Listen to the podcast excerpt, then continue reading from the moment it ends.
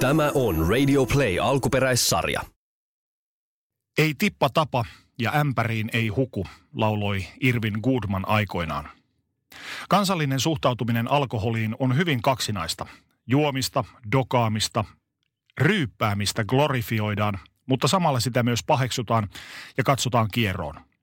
Sanotaan, että kuningas alkoholi on suomalaisten akilleen kantapää, eivätkä suomalaiset osaisi kohtuu juomista. Se on joko nolla tai sata. Alkoholiriippuvuus, eli tuttavallisemmin alkoholismi, on krooninen sairaus, jossa mieli ja elimistö tulee riippuvaiseksi alkoholista. Sanotaan, että alkoholismi on suomalaisten kansallissairaus. Joidenkin arvioiden mukaan Suomessa on noin 500 000 alkoholistia, joista työssä käyviä niin sanottuja suoriutuvia alkoholisteja on noin 300 000. Mitä tapahtuu, kun alkoholi istuu kuskin paikalle ja ottaa kiinni elämän ratista? Vieraanani on tänään puhumassa raitistunut ex-alkoholiriippuvainen Irina. Tämä on Addictit ja minä olen Teemu Pastori Potapov.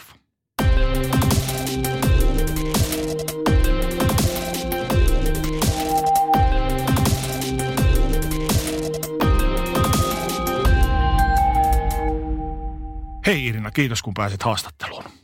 Kiitos kun sain tulla. Miltä sun korviisi tuollainen lukema kuin puoli miljoonaa kuulostaa? No kyllähän se aika suurelta luvulta kuulostaa. Mitä tunteita se sussa herättää? Varmaan niin kuin se, että, että tota, aika isosta asiasta on, on kyse, että miten moneen se päihderiippuvuus niin kuin vaikuttaa ja miten moni niin kuin siihen on sairastunut ja kaikki läheiset siihen niin kuin mukaan, mukaan niin kuin laskettuna, niin niin toi on ihan totta. Alkoholiriippuvaisia eli alkoholista on arvioidusti tuo määrä, mutta todellisuudessahan alkoholismista kärsiviä on moninkertaisesti, koska nuo kerrannasvaikutukset on huomattavasti isommat. Mm. Millainen sun suhtautuminen alkoholiin on tänä päivänä? Ei oikein minkäänlainen, että ei se niinku pyöritä mun mieltä missään mielessä oikeastaan tänä päivänä enää. Jotkut juo, kelle se sopii ja ei se niinku minuun vaikuta mitenkään. Entä jos ja kun sä meet johonkin juhliin ja siellä tarjolla alkoholia ja ihmiset humaltuu, niin miten sä katsot sitä nyt ulkopuolisena? Käytkö sä tällaisissa juhlissa? No en ole nyt hetkeen käynyt, mutta siinä ekan raitiin, raittiin vuoden aikana muistan, kun oli kauheasti häitä ja polttareita ja kaikkia tämmöisiä niin kuin juhliin. Mut, ja mä muistan sen, kun mä menin niihin, niin, niin mua aluksi vähän niin kuin jännitti se, koska ennen on ollut aina se, että mä en saa juoda – niin kuin silloin, jos mä oon selvinpäin ollut juhlissa, että ollut raskaana tai muuta, että mä en ole saanut juoda, niin se on hirveän mukavaa ollut. Mutta nyt sitten, kun on ollut se, että ei tarvi juoda ja osaa niin kuin nauttia siitä olemisesta ilmaista juomista, niin, niin mä muistan, kun mä olin jotenkin tosi vapautunut ja onnellinen silloin, kun mä ekoja kertoja olin sellaisissa juhlissa. Mutta sitten nykyään, niin en mä nyt ole hetkeä käynyt missään, mutta ei se vaikuta muuhun mitenkään – ei tule kiusauksia. Ei tule mitään sellaista, niin kuin, että mä oon siellä niin kuin, se on ihan, ei se niin kuin pyöritä se ju, alkoholi siellä mun mieltä yhtään. Ei mulla tule mitään, niin kuin, että voi kun vois tai mitenkään. Mulla on muutamia, itse asiassa useampia raitust, äh, raitistuneita ystäviä. Ja tänä päivänä, kun he ovat raittiita, niin he katsovat humaltuneita ihmisiä vähän silleen, että ihan oikeasti. Että, että heillä tulee vähän semmoinen jopa vastareaktio, että ton takia, kun te, että teistä tulee tuommoisia vähän apinoita, että ton takia, mm. kun te juotte. E, niin miten sun suhtautuminen siksi humal, humaltuneisiin ihmisiin, miten se on muuttunut?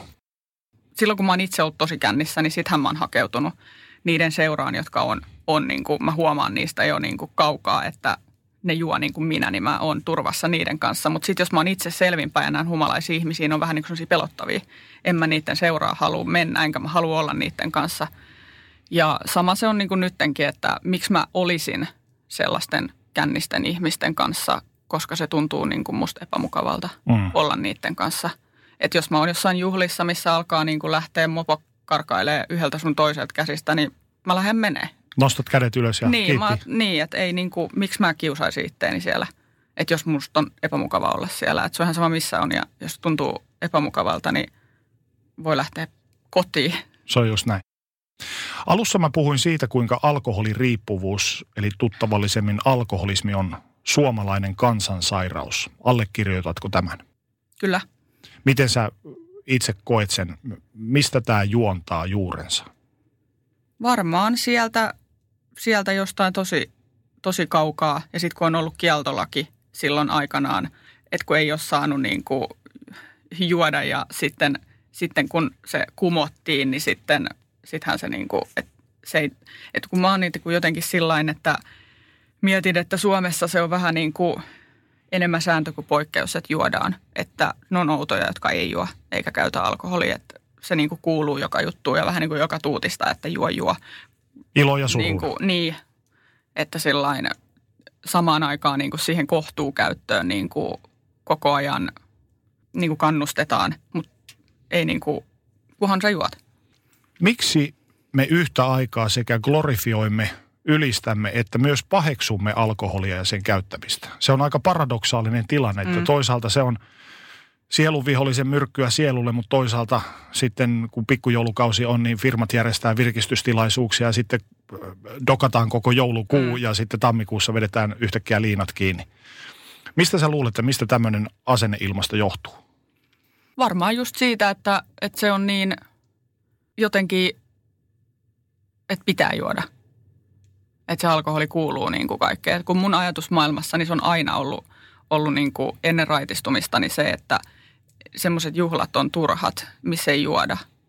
Että kaikki niin kuin vaput, juhannukset, uudet vuodet, kaikki tämmöiset ja pikkujoulut oli nyt ihan parhautta niin kuin ja näin, mutta et kyllä se niin kuin, en mä tiedä miten se sellaisen niin kuin tavan ihmisen ajatusmaailmassa on sitten se, että niin no se ei niin kuin kuulu tai ajattele samalla lailla, että, niin kuin, että se viina kuuluu joka, joka juttuun. Mitä sä luulet, tullaanko me koskaan oppimaan niitä paljon puhuttuja eurooppalaisia juomatapoja? No ei. en usko mennään päivällä lounaalle ja otetaan siinä lasi viiniä ja se jää siihen. Ja... En mä kyllä usko. Et, et, et kyllä mä itsekin näin, totta kai subjektiivinen mielipiteeni on se, että me ollaan aika nolla tai sata tyyppejä, että sitä joko mm. juoda, ei juoda ollenkaan, tai sitten vedetään täysillä päätyy ja paareilla pois. Mm. Toki täytyy myös muistaa, mikä mun mielestä on hauska, hauska ilmiö on sikäli, että – vaikka Hektorin juodaan viinaa tai, tai Eppu Normaali baarikärpänen, nehän on tehty ikään kuin irvailulauluiksi, missä mm. irvaillaan viinan juomisesta ja siitä, mitä se tekee ihmiselle. Kun taas niitä, niistä on kansan syvissä riveissä tullut niitä karaoken hittibiisejä, joissa, joiden kuvitellaan ylistävän mm. viinan juomista. Itellä ainakin silloin just nuorena, niin se pitkälti just oli sitä ylistämistä. Mm. Semmoista, että – iloilma piinaa teeskentelyä. Mm. Että niin kuin se pitkälle aikuisuuteen kans niin kuin sillä ajatuksella meni. Et mun mielestä se oli oikeasti epänormaali, jos joku joi lasin viiniä eikä juonut niin kuin, me emme tänä päivänäkään ymmärrä sellaista, mutta niin kuin, että ja sama juttuhan se on esimerkiksi äijäkulttuureissa, että et, et, toki tänä päivänä nykynuoret ovat ehkä vähän valistuneempia kuin meidän sukupolvi – he eivät niinkään juo, mutta esimerkiksi oman ikäisteni joukossa, että ai sä et dokaa, mikä nössö sä oikein oot. Mm. Miten sä koet, minkälainen mielipideilmasto Suomessa vallitsee koskien suhtautumisesta niin kuin alkoholisteihin? Ainakin mun silmissä se on hyvinkin jakaantunut. Toisaalta puhutaan vakavasti sairaista ihmisistä, joita pitää ehdottomasti auttaa, mutta toisaalta sitten sanotaan, että koettakaa nyt vaan ryhdistäytyä laittaa korki kiinni. Eli ymmärretään, mutta ei kuitenkaan ymmärretä. Mm. Nimenomaan just näin. Jotenkin siis se sana alkoholisti niin, kuin tuo sellaista niin kuin negatiivista sävyä. Samassa oli itselläkin silloin ennen raitistumista, niin mulle niin kuin alkoholisti tarkoitti sitä sellaista spurkua. En mä niin kuin käsittänyt, että se voi oikeasti olla joku työssä käyvä ihminen. Mitä sun mielestä pitäisi tapahtua, että tämä asenneilmasto paranisi? No varmaan ainakin just sitä, että siitä puhuttaisiin niin kuin se on. Ja kyllä se vissi aika hyvin on niin kuin, ainakin mitä on itse seurannut tota, noita uutisointeja ja muita, niin kuin, että, että on tullut niin kuin enemmän niin kuin ymmärrystä siihen ja että se ei enää niin kuin ole niin sellainen semmoinen niin kuin häpeällinen asia. Ja siihen osataan ehkä suhtautua nykyään paremmin juuri niin, sairautena. Nimenomaan. Eikä vain semmoisena, että tämä on – minun oma valintani avata tämä korkki, että minulla on joku sairaus, mikä tekee minut niin. tekemään näitä asioita. Niin. Hei, mennään hieman ajassa taaksepäin sun lapsuuteen. Sä olet helsinkiläissyntyinen, niin millaiseksi sä kuvailisit sun perhettäsi? Jos tätä olisi kysytty multa vielä pari vuotta sitten, niin mä olisin vastannut, vastannut että semmoinen outo.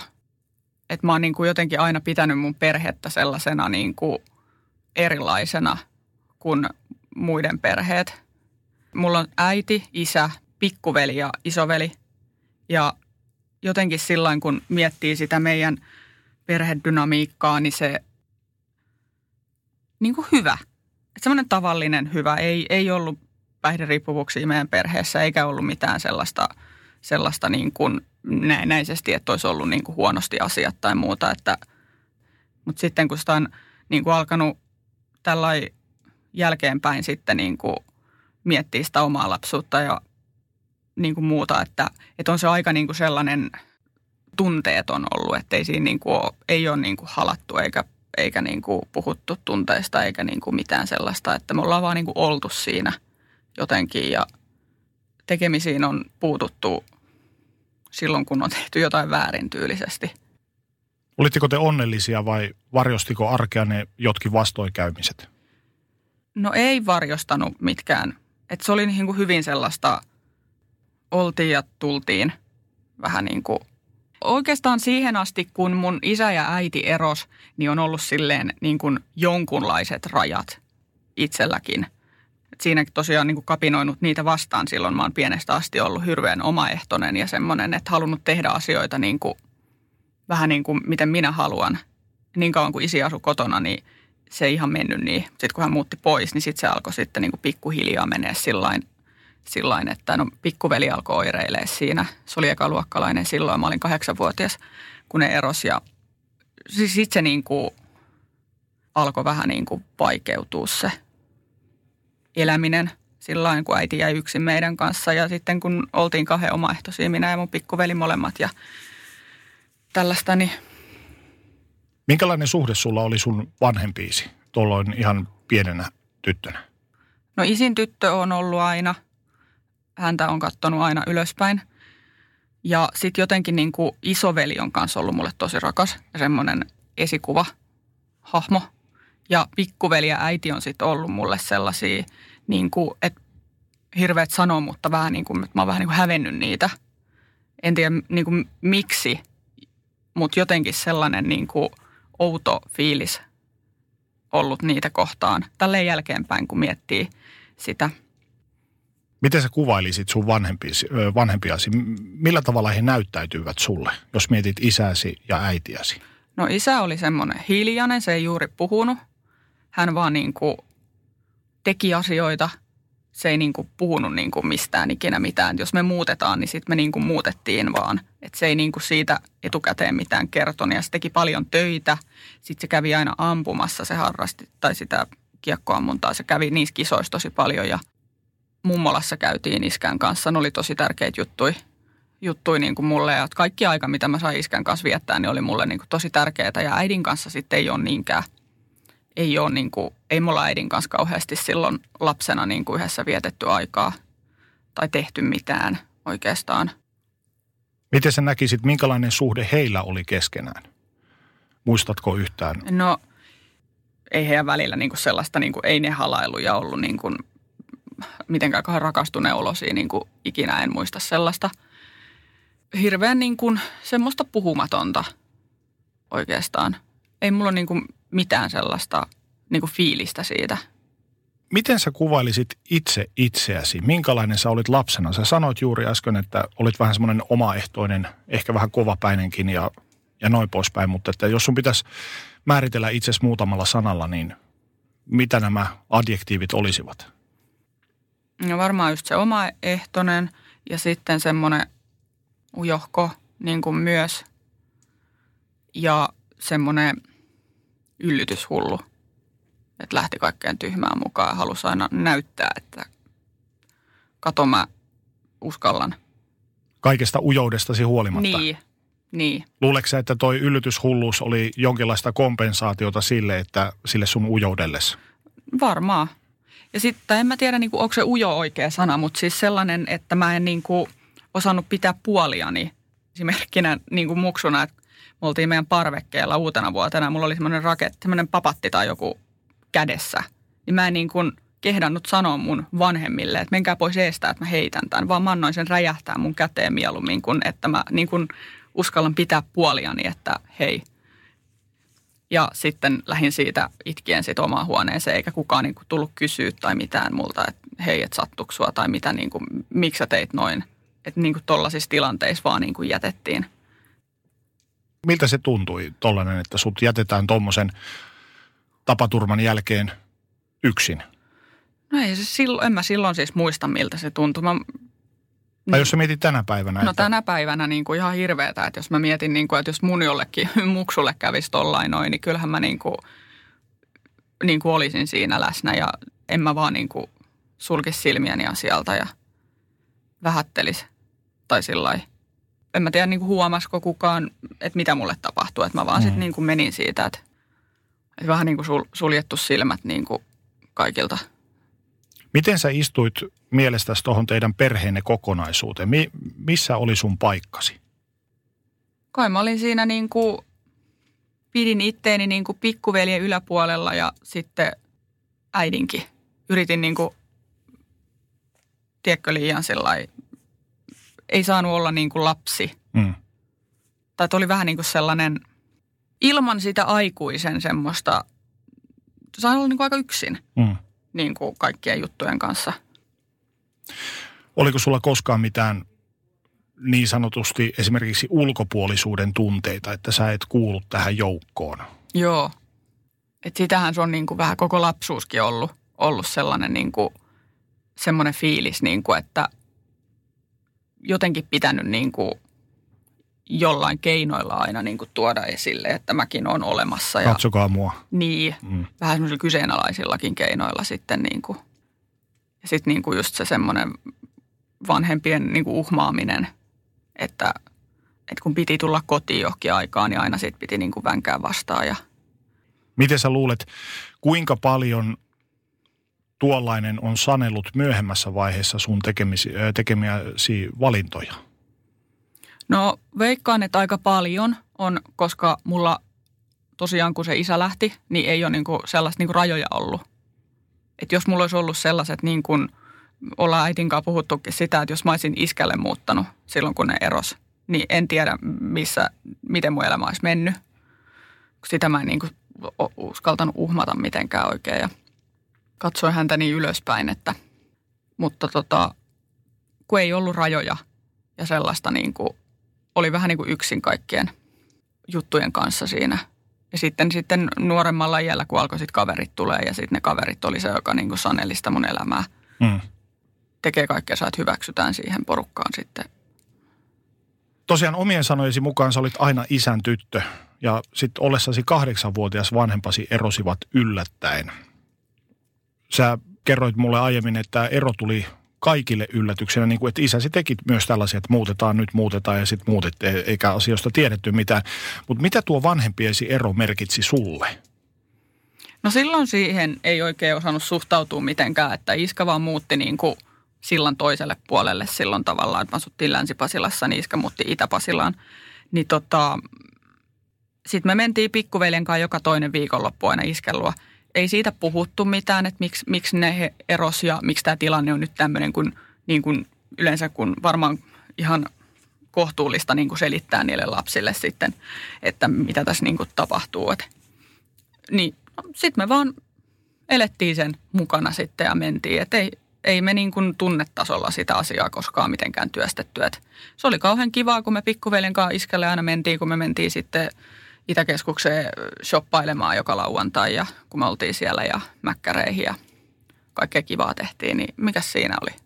Oletko miettinyt yhtään näin jälkikäteen, että miltä toi tuntui pienestä tytöstä, kun kaikki kuitenkin tuttu ja turvallinen hajosi yhtäkkisesti? Tuliko siitä mitään esimerkiksi turvattomuuden tai juurettomuuden tunteita? Ei.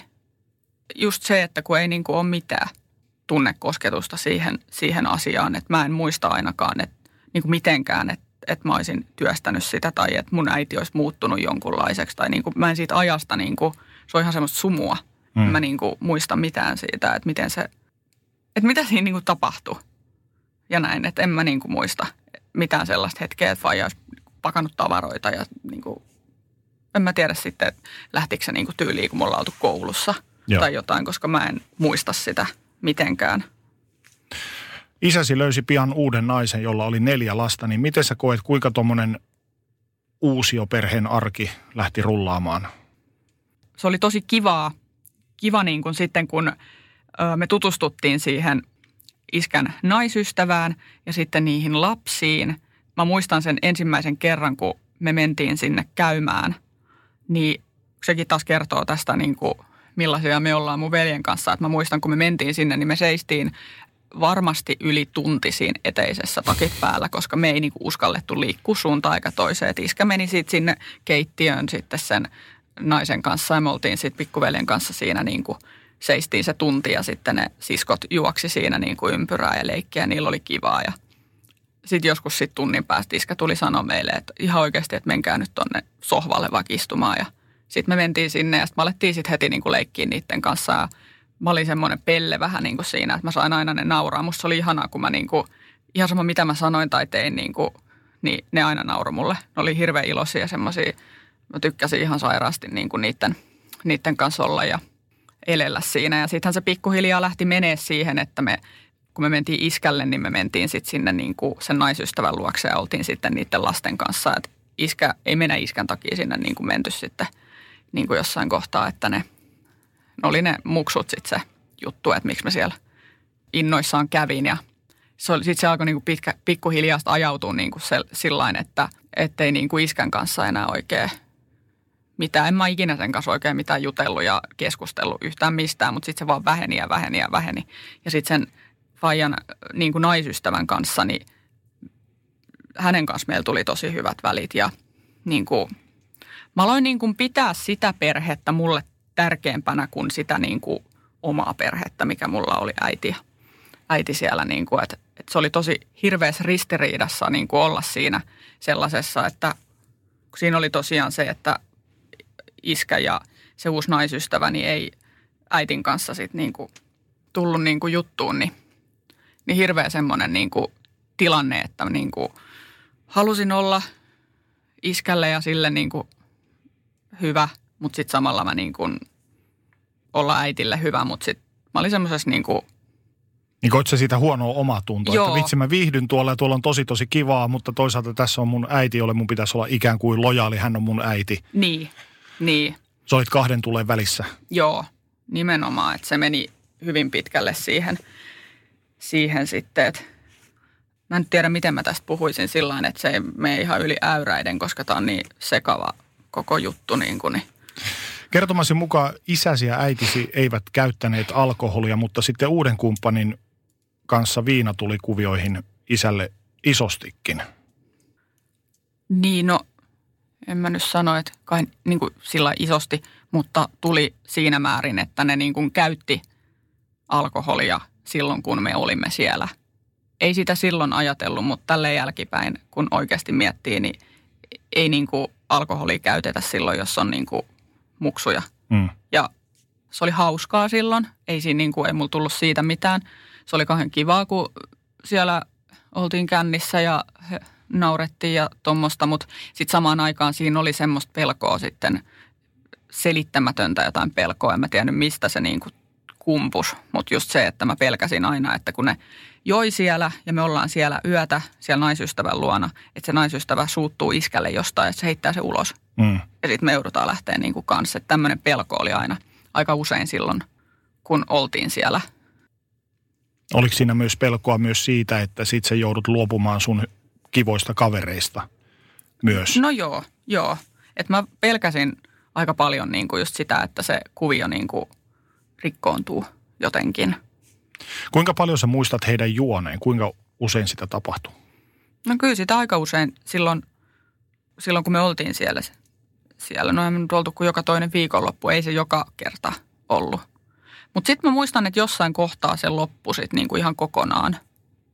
Muuten on iskä nyt juo, joka päivähän se juo niinku se, muutamat ne oluset siinä, mutta siis sellaista niinku humalahakusta juomista. ei niin kuin, se niin kuin loppu semmoinen juhliminen siellä. Et en mä tiedä, oliko se sit sitä niidenkin sellaista niin kuin alkuhuumaa ja jotain, että kun juotiin yhdessä ja näin, mutta en tiedä. Millä tavalla, tai minkälaisia ihmisiä isästäsi ja hänen kumppanistaan tuli juotuaan? No aluksi kauhean mukavia, hauskoja ja no iskästä tuli tietenkin puheliaampi ja semmoinen, mutta sitten sit sitä riitelyä saattoi Joo. tulla niin kuin sit siellä aina sieltä yötä vasten semmoista. Se ei ollut niin kuin kivaa enää sitten. Monesti lapselle korkin aukeaminen ja vanhemman persoonallisuuden muuttuminen saattaa olla pelottava asia. Äitisi ei juonut, niin, niin miten hän reagoi sitten tähän, kun hän sai tietää, että isäsi ja hänen kumppaninsa juovat teidän siellä läsnä ollessa? No hän oli siis tosi vihanen ja kehotti tulee heti niin kuin kotiin, että pikkuveljelle niin kuin puhelimen kautta oli kuullut, että siellä kännätään. Sitä sanaa se aina käytti, niin, niin, niin sitten se niin kuin käski tulla kotiin sieltä. Te ette aiemmin koskaan puhuneet hänelle siitä, että mitä Ei. siellä tapahtuu. Ei. Miten tämä tuli ilmi, tämä tapaus? Me oltiin sen naisystävän luona, niin minä ja mun pikkuveli ja sitten niillä oli taas joku kostea ilta siellä ja iska antoi meille molemmille 20 markkaa. Käytiin hake karkkia siitä alakiskalta ja hirveät säkit saatiin sitä karkkia ja sitten mentiin katsoa leffaa sinne ylös ja mä sitten sanoin mun pikkuveljelle, että kai sä muistit ottaa hammasharjan mukaan, että nyt kun syödään näin paljon karkkia, niin no eihän hän sitten ollut muistanut ja se soitti sitten äitille kotiin ja äiti sitten kuuli siitä puhelimen kautta, että siellä, siellä sitten kuuluu niin kuin sellaista juhlimisen ääntä ja äiti sitten kysyi pikkuveljeltä siitä, niin sanoi, juu, kyllä ne täällä jotain juo. Pikkuveli oli varmaan joku seitsemänvuotias silloin. Niin sitä äiti sitten sanoi, että sä tuut sitten heti kotiin sieltä nyt, että hän lähtee tulee vastaan ja pikkuveli sitten lähti. Mä jäin sitten sinne niin, mä että aha, niin kuin, siinähän lähtee. No sitten iskä sitten tuli siihen ja sanoi mulle, että lähde perään. Mä että miksi? Sanoin, no lähdet nyt pikkuveljen perään, että mä en halua enää ikinä nähdä teitä ja hän muistaa teitä kuun 15 päivä, kun maksaa elarit. Ei tarvi soittaa eikä mitään enää. Niin mulle se oli kauhea shokki, niin kuin mä olin, että miksi? En mä halua niin kuin lähteä ja sitten se että kyllä sä nyt lähet. Se oli hirveän semmoinen niin kuin tyyni, ei se mitään huutanut, se sanoi se ihan, ihan vaan ja sillä tosi tunteettomasti. Ja sitten mä sitten lähin itkiä juoksin pikkuveliä ohi, niin kuin, että "Aa, sun syytä kaikki, niin kuin, että muutenkaan en niin kuin pikkuveljestä kauheasti tykännyt silloin, niin silloin niin kuin vielä niin kuin enemmän sitten syytin häntä siitä, vaikka eihän se nyt hänen syytä ollut mitenkään. No ei me oltu sitten väleissä sen, siinä niin kuin vähän aikaan. Se oli mulle, niin kuin mä muistan, että se oli niin kuin ensimmäinen tuommoinen aika dramaattinen kokemus tai traumaattinen niin kuin itselle. Muistan, että mä olin tosi niin kuin sellainen itkunen ja surullinen niin kuin sen jälkeen niin kuin monta päivää. Ei mulla ollut aikaisemmin ollut sellaista, sellaista niin kuin oloa. Ja sitten mä menin sitten siellä iskällä käymään uudestaan, koska mun oli unohtunut noi kengät sinne ja sitten se avasi oven ja sitten se pyysi anteeksi ja antoi sata markkaa ja että anna pikkuveljelle niin kuin puolet. Sitten se niin kuin jäi se asia siihen. Tuliko tuosta ikään kuin ulos heittämisestä sulle hylkäämisen, Tuli. jättämisen tunteita? Joo, tuli. Toi ei ollut niin kuin, että nyt jälkeenpäin, kun olen käsitellyt elämääni ja muuta, niin ei ollut edes ainut niin kuin kerta, että noita oli niin kuin aika useita tullut silloin just isän, isän kohdalta noita hylkäämiskokemuksia. Miten niin kuin, ei hän välttämättä ole niin kuin, niin kuin tietoisesti sitä tehnyt mitenkään, mutta sillain, että mitä se on sitten niin kuin itselle tehnyt, tehnyt, niin Mitä sä luulet, koetko, että tuossa tilanteessa, tuossa nimenomaisessa tilanteessa isäsi valitsi ennemmin äitipuolisia juomisen kuin sinut? Joo, se valitsi aina sen puolen kuin meidät. Ihan aina. Vaikkei hän sitä niin kuin, tai ei sitä nyt ole kukaan ääneen sanonut, Mm. mutta niin mä sen on kokenut aina.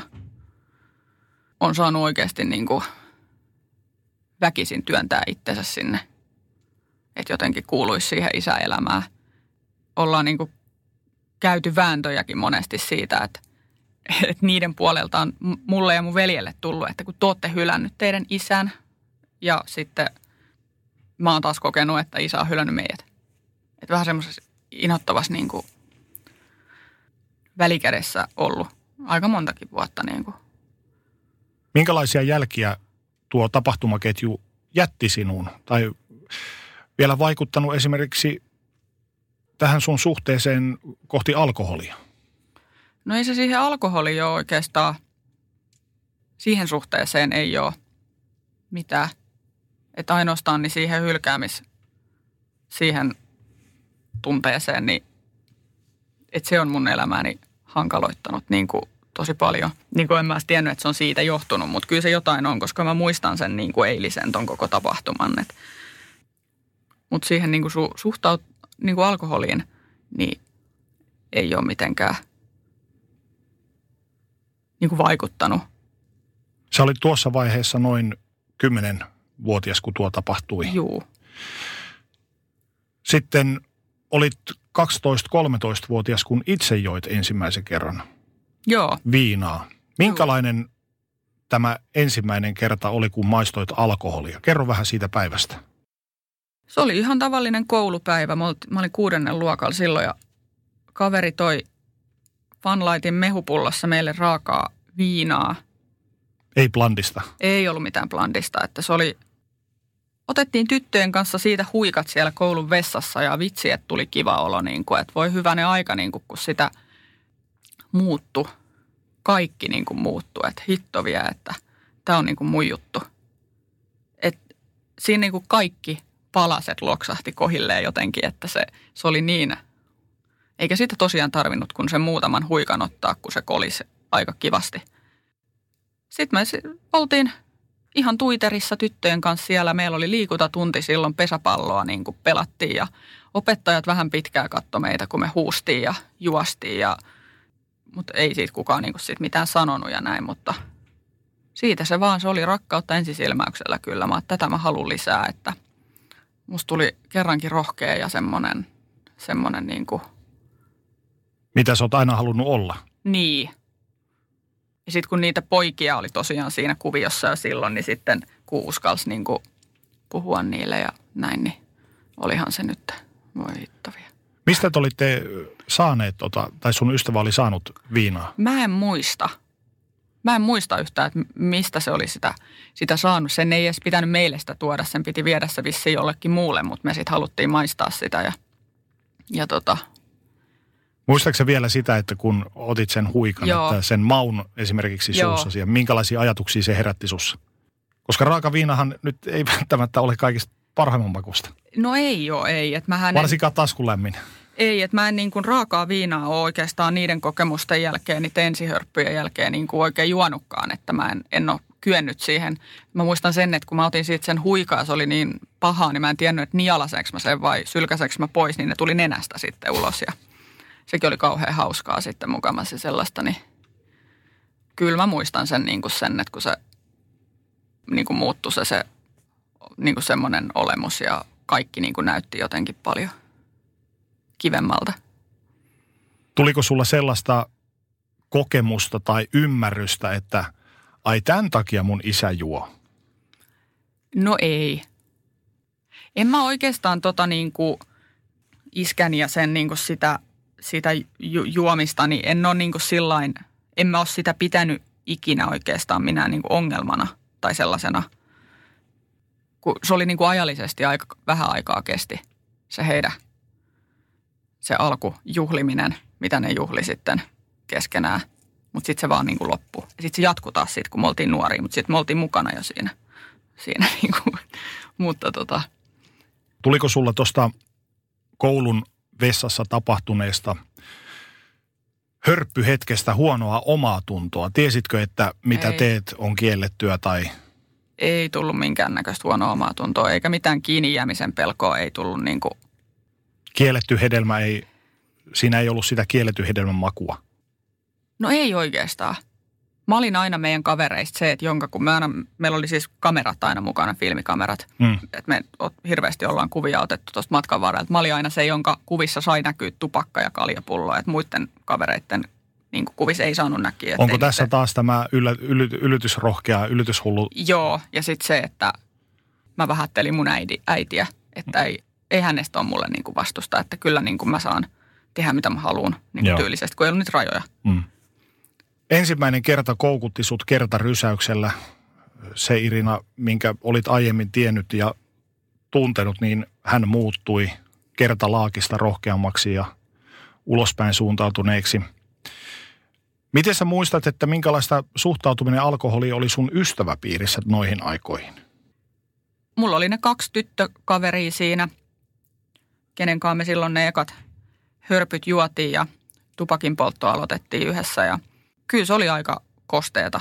Ja, ja semmoista niin se ajatusmaailma oli sitä, alkoi olemaan niin sitä, että dokaa, dokaa niin pitää päästä ja näin. Et.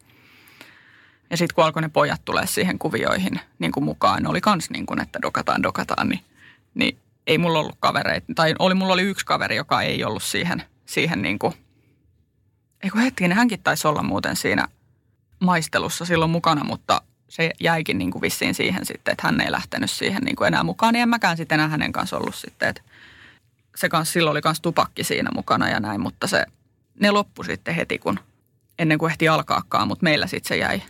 Me sitten niin kuin lempattiin tuommoiset kaverit, jotka ei niin kuin tehnyt niin kuin me tehtiin. Eli se juominen määritti myös Joo. sitä, kenen kanssa sä hengailit? Juu, aika lailla. Ei mulla oikeastaan ikinä ollut sellaista kaveripiiriä, missä ei juotaisi. Et ihan kaikissa, missä mä oon porukoissa ollut, niin kyllä se juominen on ollut enemmän sääntö kuin poikkeus aina, että ei me olla ikinä tehty mitään sellaista tavallista, mitä nyt normaalit nuoret viikonloppuisin tekee, en mä tiedä. Mutta ei mulla ole mitään kokemusta semmoisesta. Mitä sä luulet, jos itse arvioit, oliko kukaan näistä sun ystävistäsi päihdeperheestä tai muistatko mitään sellaista? Joo, oli. Useillakin. Oikeastaan kun miettii, niin varmaan jokaisella oli joku, joku läheinen, joka käytti päihteitä enemmän tai vähemmän. Se ei ollut mikään uusi juttu siis. No ei. Ja sitten se oli jotenkin niin sellaista, niin kuin kaikki meidän vanhemmat niin kuin ties, mitä me tehdään. Jotkut jopa niin kuin antoi meidän tehdä sitä sit siellä niin kuin kotonaan ja hommas meille niin kuin sitä alkoholia. En mä tiedä sitten, että ajatteliko he, niin kuin, että ollaan turvassa sitten, kun Teet parempi, että me hoidetaan. Niin, niin. niin. Sitten jos me ei päästy kellekään kaverille juomaan, niin me oltiin sitten jossain kellareissa tai rappukäytävissä tai saunatiloissa tai niin kuin, kuhan jossain saatiin olla. Ja aina me sitä juomaakin niin kuin saatiin tosi helposti. Hmm. Pari oli sellaista kaveria, jotka sitten niin kuin sen laittomuuksien takia, kun meillä kanssa niitä poliiseja välillä aina tuli niin kuin keskeyttämään meidän juopotteluja, niin, niin, niin, niin kuin lastenkoteihin joutui sitten ja tuommoista – niin kuin sijoitettiin sitten. Ja kyllä meillä koitettiin meidän kaveriporukalle sellaista, sosiaaliviranomaiset järjesti sellaisen, niin kuin, se nimi oli Tsekkaa Pasilaa, semmoinen, että me nuoret oltiin siinä ja meidän vanhemmat ja sossut ja että me niin kuin käytiin laskettelemassa ja jotain, niin kuin yritettiin niin kuin jotain fiksua meille. Yhteisöllistä tekemistä. Niin. Kyllähän se aluksi, siis olihan se kiva. Mä muistan, kun käytiin mikroautoilemassa ja – niin kuin, päihteet ei tietenkään kuulunut siihen mitenkään. Meillä oli tosi hauskaa, mutta eihän se niin kuin, ollut niin kuin sellaista pysyvää. Et se oli kiva, kun me käytiin kokeilemaan tuollaista noin, mutta siis ei se niin kuin vaikuttanut meidän juomiseen tai mihinkään niin kuin millään lailla. Niin se ei ole arkea. Se on semmoisia niin. pieniä vapaa-ajan hetkiä. Niin. Mm. Ei me arkisin niin kuin ryypiskelty siellä. Et siellä me hengailtiin jossain koulun pihalla ja pelattiin koripalloa ja jotain tämmöisiä niin kuin – juttuja, mutta sitten niin kuin aina viikonloppuna, niin se oli, aina sitten piti, piti päästä. Vielä tuolloin 12-13-vuotiaana juomisesi ei ollut vielä lähtenyt niin sanotusti lapasesta, koska alkoholia vähän, mm. oli vähän vaikeampi saada. Kuinka usein tuon jälkeen pääsit juomaan ennen kuin sit yläasteella sait helpommin viinaa käsisi? No silloin kuudennella, kun me juotiin ne ekat kännit, niin sit siitä seuraavaksi vasta kuudennen ja seiskan kesälomalla niin kun, niin kun lähdettiin juomaan niin kun sen toisen kerran. Sitä aikaisemmin mä muistan, kun me puhuttiin siitä ja oltaisiin haluttu jotain bileitä järjestää, mutta ei me sitten ikinä, ei se toteutunut, toteutunut mitenkään, mutta niin, että ei siinä välissä niin kuin ei, ei juotu. Sitten yläasteella sitten se niin kuin alkoi menee vähän, vähän kovempaa sitten se, että sitten se alkoi niin kuin kotonakin näkyä niin kuin yöpoissaoloina ja – ja tota, semmoisena rajattomuutena ja että olin ihan kauhea, kauhea mun äidille, että mä en niin kuin yhtään siimaa antanut sille, että sille ei ollut mitään keinoja kyllä muhun ja siihen mun omaehtoisuuteen ja siihen, että kun minä haluan, niin minä teen silloin. Niin kuin, ei mulla ollut rajoja. Ei äitillä ollut niin kuin sitä kykyä siihen, kun se ei iskältä saanut minkäännäköistä tukea siihen, koska faija katkaisi välit, välit niin kuin mutsiin sitten siinä. Olisit se kaivannut rajoja, tiukempia rajoja? Joo, todellakin. Että nyt jälkeenpäin kun miettii vahvasti, niin silloinhan se oli ihan kivaa, kun minä teen mitä minä haluan ja, ja niin kuin mä taisin olla 13, kun mä sain kotona alkaa polttaa tupakkaakin. Joku äitillä meni hermo, kun mä poltin ikkunassa, niin sanoi, että mä menen tuonne parvekkeelle sitten niin kuin polttaa. Niin mä koin, että mä oon kauhean niin kuin aikuinen ja semmoinen, että kun mä saan. Ja toihan ruokkii vielä enemmän niin, sitä. Mm. Niin. Ja ainoa mä muistan, kun äiti niin kuin sanoi siitä, että kaljaa hän ei koskaan mulle osta. Eikä se ikinä ostanutkaan. Yhden siideripullon osti, kun mä pääsin ysiltä, mutta alkoholia se ei ole mulle ostanut ikänä äiti niin kuin yritti pitää ne rajat muhun, mutta mä en totellut niitä. Enkä niin kuin, niin sitten mä niin kuin koin, että mä saan. Ja sitten tietenkin niin kuin kokee sellaista huonoa omaa tuntoa sitten, kun aina äidin kanssa oltiin sitten semmoisia viikkojen mykkäkouluja, mikä oli tosi ahdistavaa sitten kotona, kun se ei puhunut mitään ja tällaista. Ja se oli tosi raastavaa sitten niin kuin myös. Ja sitten 14-vuotiaana, kun tapasin mun ensimmäisen semmoisen poikaystävän, niin sitten mä niin kuin rauhoituin – niin kuin sen ajaksi, kun mä olin sen poikaystävän kanssa, että äitin kanssa saatiin taas puhevälit ja niin kuin sekin meni vähän niin kuin mun ehdoilla, että sitten kun mulla on hyvä niin kuin tällainen, niin sitten, sitten mekin voidaan tulla toimeen niin kuin äitin kanssa. Että mä olin kauhean niin kuin hyvä, hyväksi käytin mun äitiä kyllä ihan surutta. Ja sitten äitillä oli vaikeaa niin pikkuveljen kanssa siinä samalla, että hän oli kanssa joutui tonne lastenkotiin, kun se ei käynyt kouluja eikä mitään, niin äiti oli vähän pulassa meidän, meidän kanssa silloin. Että on hänelle kyllä sanonutkin siitä, että ihme, että on järjissään vielä. Että äitilläkin oli niitä sellaisia purkukavereita kyllä, niin kuin, mutta monesti ollaan puhuttukin siitä, että onneksi se ei ikinä niin kuin lähtenyt sille tielle, että ei se niin kuin olisi kaukana ollut. Kannatko tänä päivänä huonoa omatuntoa noista ajoista?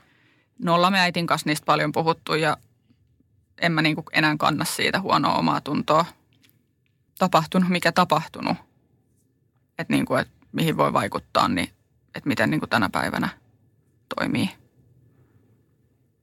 Yläasteella aloit juoda enemmän, viinaa hankittiin ja juotiin kuinka usein? Sä mainitsit aiemmin, että viikot hengailtiin koulun pihalla ja sitten elämä painottui lähinnä sinne viikonloppupainotteisesti. Joo, kyllä. Ja elämä oli siellä. Joo, elämä oli viikonlopuissa, että viikonloppuja varten elettiin.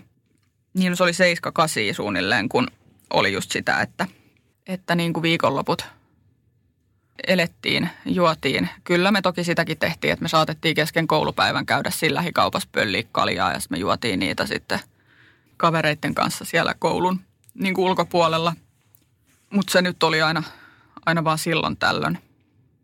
Minkälaista sun juominen tuolloin viikonloppusi oli? Oliko se niin kuin päätäyteen humalahakuista sekoiluhaluista? Joo, kyllä nimenomaan juuri sitä, että siinä ei ollut niin kuin mitään muuta niin kuin tarkoitusta sillä juomisella kuin se, että kännissä ja tehdään kaikkea tyhmää ja huomenna nauretaan niille niin kuin tyylisesti. Mm. Eli taas Et, nolla tai sata. Niin, niin.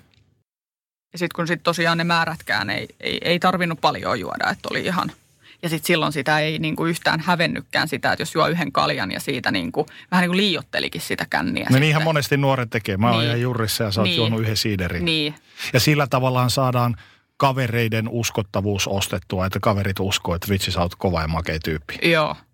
Joo, ja kyllä se niin kuin tänä päivänä, jos näkee jonkun sellaisen kännisen teinin vaikka, joka sellaista tekee, niin kyllähän se on niin kuin ihan tosi idiootimaisen näköistä. Ja kyllä sitä niin kuin miettii itsekin, itsekin, kun mä mietin – millainen mä olin silloin. Siis mä olin ihan hirveä, niin, kuin niin nolouden huipentuma kuin ihminen voi olla jossain tuolla ihan kauheata, niin kuin, että miten sitä on. Jos sun pitäisi kuvailla sun tavallista viikkoa noina aikoina, niin minkälainen se oli?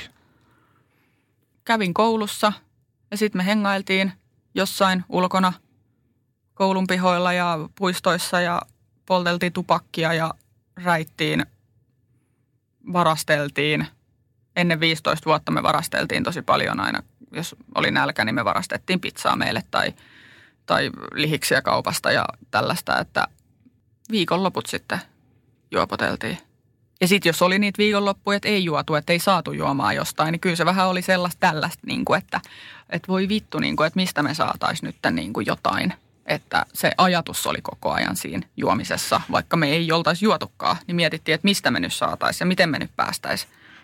Niin tästä hyvänä aasisiltana, kuinka paljon aikaa meni per viikko sen, no sanotaan vaikka kymppissäkin ho- hoitamiseen, että milloin sen viikonlopun valmistelut aloitettiin?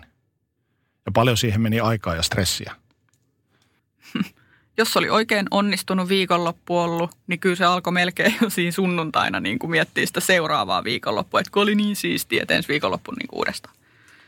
Et mulla on jotenkin aina ollut, se oli myös nuorena niin kuin silloin, että mä en ollut sellainen, sellainen että mä niin kuin yksinään olisin halunnut juoda. Että se oli aina se niin kuin kaverit. Niin siksi mulla ei ole ikinä oikeastaan ollut aikuisenakaan sellaista, että mä niin kuin haluaisin arkena juoda vaan, koska niin kuin tekee mieli juoda. Vaan mulla oli aina niin kuin se, että mä haluan niin kuin niitä sosiaalisia tilanteita, niin kuin kun mä selvinpäin niitä kartoin – niin, niin kännissä mä sitten olin ihan elementissäni niissä sosiaalisissa tilanteissa. Ja mä joskus selittelinkin aikuisena sitä, että kun mulla ei ole mitään elämää, niin pitäähän mun viikonloppuisin päästä juhlimaan, että mä näen ihmisiä, koska mä en muuten näe ihmisiä. Niin silloin nuorena niin ei ollut sellaista tarvetta haluta juoda vaikka tiistai-iltana, koska mä tiesin, että ei kukaan mun kavereistakaan juo silloin. Eikä silloin sitä niin kuin ajatellut, että mistä mä nyt saisin, niin kuin, ei se ollut niin kuin, ikinä ei ole niin kuin sellaista ollut, että arkisin – arkisin niin kuin miettisi, että... Sulle juominen oli myös vähän tuommoinen sosiaalinen tapahtuma. Että... Juu. Ja samalla myös, ainakin mä olen tässä nyt niin kuin rivien välistä lukevina, niin että se oli sulle myös sun itsetunnolle tietyllä tavalla tärkeä juttu, että sä pääset Joo, kyllä. kohentamaan itsetuntoasi. Joo. Että mä oon sitä niin kuin jälkeenpäin miettinytkin, että, että niin kuin join, että mä tykkäisin itsestäni enemmän, niin musta tulisi rohkeampia jotenkin sellainen itsevarmempi. Mutta sitten just sitä loppua kohden, kun ei sekään enää auttanut, mä en tykännyt itsestäni ja enää kännissä, niin sitten oli vähän semmoisessa niin tullut seinä vastaan, että mitäs nyt, niin kuin, että oli se itseinho jo niin hirveä sitten niin kuin siellä. Sä puhuit tuosta rajattomuudesta ja kodin rajattomuudesta, niin missä kohtaa sä koet itse, että tuolloin yläaste aikana juominen alkoi heijastua käytökseesi? Lähinnä niin kuin just koulumenestyksen huonontumisena ja perhesuhteisiin heijastuu ja noin poispäin? No perhesuhteisiin se heijastuu ehkä eniten just siihen mun äitiparkaan, joka joutui niin kuin kestämään niitä mun juttuja, kun mä tulin ja menin miten tykkäsin. Ja, ja isoveli oli myös semmoinen, hän oli hyvin viinaan päin menevä myös, niin siksi mä varmaan kanssa ihannoin häntä, koska hänen kanssa oli kiva juoda kanssa siinä jossain vaiheessa. No pikkuveli, no hän ei ollut niin kotona, kun se oli siellä lastenkodissa – en tiedä, miten häneen on vaikuttanut mun juominen. Kouluun ehkä enempi vaikutti tämä se mun semmoinen epävarmuus ja itsetunto-ongelmat ja semmoiset, kun mä en uskaltanut käydä sitä koulua. Mua ahdisti olla siellä, koska mua pelotti, jos mä en saanut olla kavereittenkaan niin kuin samassa, samalla tunnilla vaikka, niin, niin mä sitten jättäydyin pois mieluummin. Joo. Et ne oli, se oli kauheata. Mä en niin kuin, ei se juominen niin kuin siihen. Toki niin kuin välillä, siis ainahan se juominen on niin kuin ollut sillä että kun mä olin niin rohkea, kun mä oon kännissä, niin voiko mä voisin olla koko ajan vähän kännissä, niin sitten niin kuin, se oli ihan kauhean niin kuin semmoinen, että mä oon joskus ajatellut, että kun mä pelkäsin, kun mä saan ajokorttia, mä pelkäsin autolla ajamista, että voiko mä vähän voisin kännissä olla, niin mä uskaltaisin niin kuin ajaa tätä autoa. Mutta sitten kun siinä tulee se, että näin mä voi kännissä ajaa autoa, niin se on hirveä tunne, kun ei niin kuin voi luottaa itteensä niin kuin missään asiassa – niin kuin selvinpäin. Että aina tarvii niin kuin sitä päihdettä siihen. Pikku boostin sinne. Niin, niin. Että uskaltaa vittu tehdä asioita. Anteeksi kiroille. Ei se haittaa. Oliko vanhemmillasi tai opettajillasi mitään kärryä siitä, mitä sulle on tapahtumassa? Eli yrittikö kukaan aikuinen koskaan puuttua millään tavalla? Esimerkiksi sanotaan vaikka opettajat. Äitisi yritti Ei. jotain rajoja laittaa, mutta haistatit pitkät niille. No, kyllähän mä siis kuraattorin kanssa kävin juttusilla – ja tota, meillä oli ne perhetyöntekijät, oli niin kuin äitin tukena meillä kotona. Mä en muista siihen mun juomiseen itsessään, niin kuin ei kukaan. Oliko se niin hyvin salattua, että siitä ei kukaan tiennyt, että sä dokaat? Kyllä varmasti, varmasti ties, niin kuin varsinkin äiti. Joo. No isästä en tiedä sitten, että missä niin kuin hän on ajatuksessa elänyt. Että tiesikö hän mitä, hän rahoitti mun juomista hyvin paljon, en tiedä sitten, että tiesikö hän itse sitä. Mutta kun siihen ei puututtu, kun sitä mä just on kans miettinyt, että silloin kun me ne ekat kännit vedettiin, eikä opettajat huomannut sitä, ja sitten sen jälkeen vielä me lähdettiin tyttöjen kanssa niin kuin nuorisotalolle, missä me käytiin tosi usein aina. Niin ne näki siellä, että me ollaan kännissä, vähän jutteli meidän kanssa, mm. mutta siitä ei ikinä tullut mitään. Et niin kuin tänä päivänä lastensuojeluilmoituksia tehdään hyvin pienistäkin asioista, niin ei, siihen aikaan ei. Ei, että sitten kaikkien poliisien kanssa, kun oltiin tekemisissä ja näin, niin ei, ei siihen juomiseen koskaan, koskaan niin kuin puututtu. Niin asenneilmasto on varmasti muuttunut aika paljon tähän päivään mennessä tuossa suhteessa. Niin. Että pieneenkin tuommoiseen puututaan heti. Kyllä. Ja tosiaan niin kyllähän siihen niin kuin yritettiin puuttua. Just tämä tsekkaa Pasilaa juttu ja kaikki tämmöinen niin kuin yritettiin, mutta ei, enkä mä tiedä siis rehellisesti, kun niin kuin miettii, niin mä en tiedä mitä siinä olisi, niin kuin, mikä olisi ollut, voinut olla sellainen apu siihen. Miten olisi voinut välttää mitään, mitä me ollaan tehty. Tai miten siihen juomiseen olisi voinut, koska niin kuin, ei mikään mahti maailmassa olisi mua saanut lopettaa sitä mm. silloin nuorena. Että se oli, se oli niin kuin ihan ehdoton siinä mun elämässä, eikä mä niin kuin nähnyt mitään huonoa siinä. Ei mulla silloin vielä en niin kuin kokenut, että siitä mitään haittaa mulle olisi, että pelkästään hyvää vaan. Kehittykö sun riippuvuus suhteesi alkoholiin jo tuolloin? Olitko se tuolloin jo riippuvainen siitä tietyllä tavalla? Joo, kyllä se ohjasi mun elämää. Ei siinä niin kuin ole kahta sanaa, että kyllä se on. Tekemiesi ratkaisuja. Ja... Niin, niin. Mä en edes tiedostanut sitä, mutta silloinkin mä olin ysiluokalla, niin mä olin työharjoittelussa yhdessä keittiössä. Ja mä olin tosi hyvä siinä. Ja sitten mulla tarjottiin niinku töitäkin siellä, keikkaa niinku mennä tekemään. Mutta kun senkin mä niinku, en mä silloin tajunnut sitä. Mutta kun ne kysyivät, että pääsisikö mä niinku viikonloppuun tulee, niin mä sanoin, että en mä pääse, kun mulla on yhdet semmoiset bileet. Niin, niin kuin siinä jo niin kuin, se vielä niin kuin vähän vih- tai niin kuin naureskeli siellä niin, että sä niin kuin meet juhlimaan. Mm. Mä, että joo. Sitten niin kuin jälkeenpäin miettinyt, että herra Jumala, niin kuin, että kun ei niin kuin osannut edes sillä hävetä ja salatakaan tuollaisia asioita silloin. Se oli niin, kuin, niin tärkeä juttu se. Niin kuin, että oli joku viikonlopputyö silloin nuorena, niin kyllä niin kuin piti juoda aina ennen, ennen niin kuin sitä. Ja sitten siellä kahdessa krapulassa mukamassa siellä töissä sitten ja voi voi voi niin kuin oikein sillä korosti sitä, että kattokaa nyt kun mä oon näin aikuinen ja mulla on kahden krapula. Ylidramaattinen. Joo. Joo. Kauhean tosi noloja juttuja niin kuin oikein. Mutta ei, en mä ole hävennyt ikinä silloin oikeastaan myöskään sitä. Alkoholin lisäksi sä olet kokeillut nuorempana pilveä ja butaania, mutta Joo. ne eivät olleet sun juttusi. Sun juttus oli kuningas alkoholi. Joo. Miksi? Mikä erotti sen näistä, esimerkiksi näistä kahdesta? No se putaanijuttu oli sellaista vaan, että kun sitä just, kun eihän siinä niin kuin, piti vaan saada jotenkin pää sekaisin. Ja se oli niin kuin semmoista, sitä sai niin helposti siitä lähikiskalta ja sitten se saattoi niin kuin vaikka joku keskiviikkoilta, niin saatettiin kokeilla jotain tuommoista ja kunhan nyt niin kuin jotenkin saisi vähän jotain jännitystä elämää ja näin. Ja sitten se pilvi oli sitten taas semmoinen, että kun siitä tuli niin – se on rauhallinen. Ja mä en, niin kuin, mä en tykännyt siitä. Mm. Mä, mä halusin niin kuin, Actionia. Niin. Mä en tykännyt siitä semmoisesta jumittamisesta ja muutenkin semmoisissa paikoissa, missä poltettiin pilveä ja siellä jengi istui ja jumitti ja höhötti, niin mä tunsin oloni tosi epämukavaksi aina semmoisissa paikoissa, että mä en, niin kuin, mä en ikinä niin kuin ymmärtänyt sitä, sitä maailmaa sitten. Ja muutenkaan niin kuin, mulla on varmaan joku huumevalistus mennyt tosi hyvin perille, koska – mä niin kuin pidin itseäni aina jotenkin niin kuin parempana, koska mä en käytä huumeita eikä niin kuin, en niin kuin sille tielle ollut mennyt, että mä niin kuin, kyllä mä katoin alaspäin niin kuin niitä, jotka käytti huumeita. Mä että ei mulla ole mitään hätää, kun mä en käytä huumeita. Mm. Et se oli ihan niin kuin aika sinne loppuun asti niin kuin toi ajatusmaailma, kunnes se sitten kääntyi siihen, että mä ajattelin, että mun pitäisi varmaan käyttää huumeita, että mä en olisi niin kännissä, että jos se niin kuin eri lailla toimisi. Mutta ne ei ollut, ei ollut mun juttu sitten. Että jotain putaiiniinkin sitten saattoi niinku vedellä siinä ihan vaan ihan vaan muuten vaan. Niin sä et ole tämän päihteellisen elämäsi aikana huumeita käyttänyt, että sä olet aina turvautunut alkoholiin. Joo, Joo.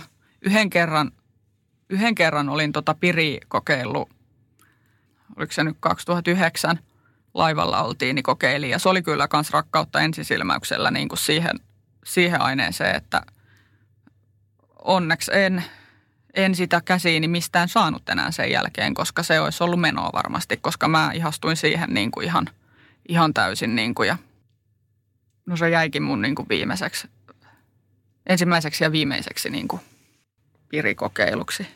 Ja pilveen en ole poltellut sitten sen nuoruusien jälkeen. Tuolloin hurjimpina teinivuosinasi, minkälaista perheenne elämä oli?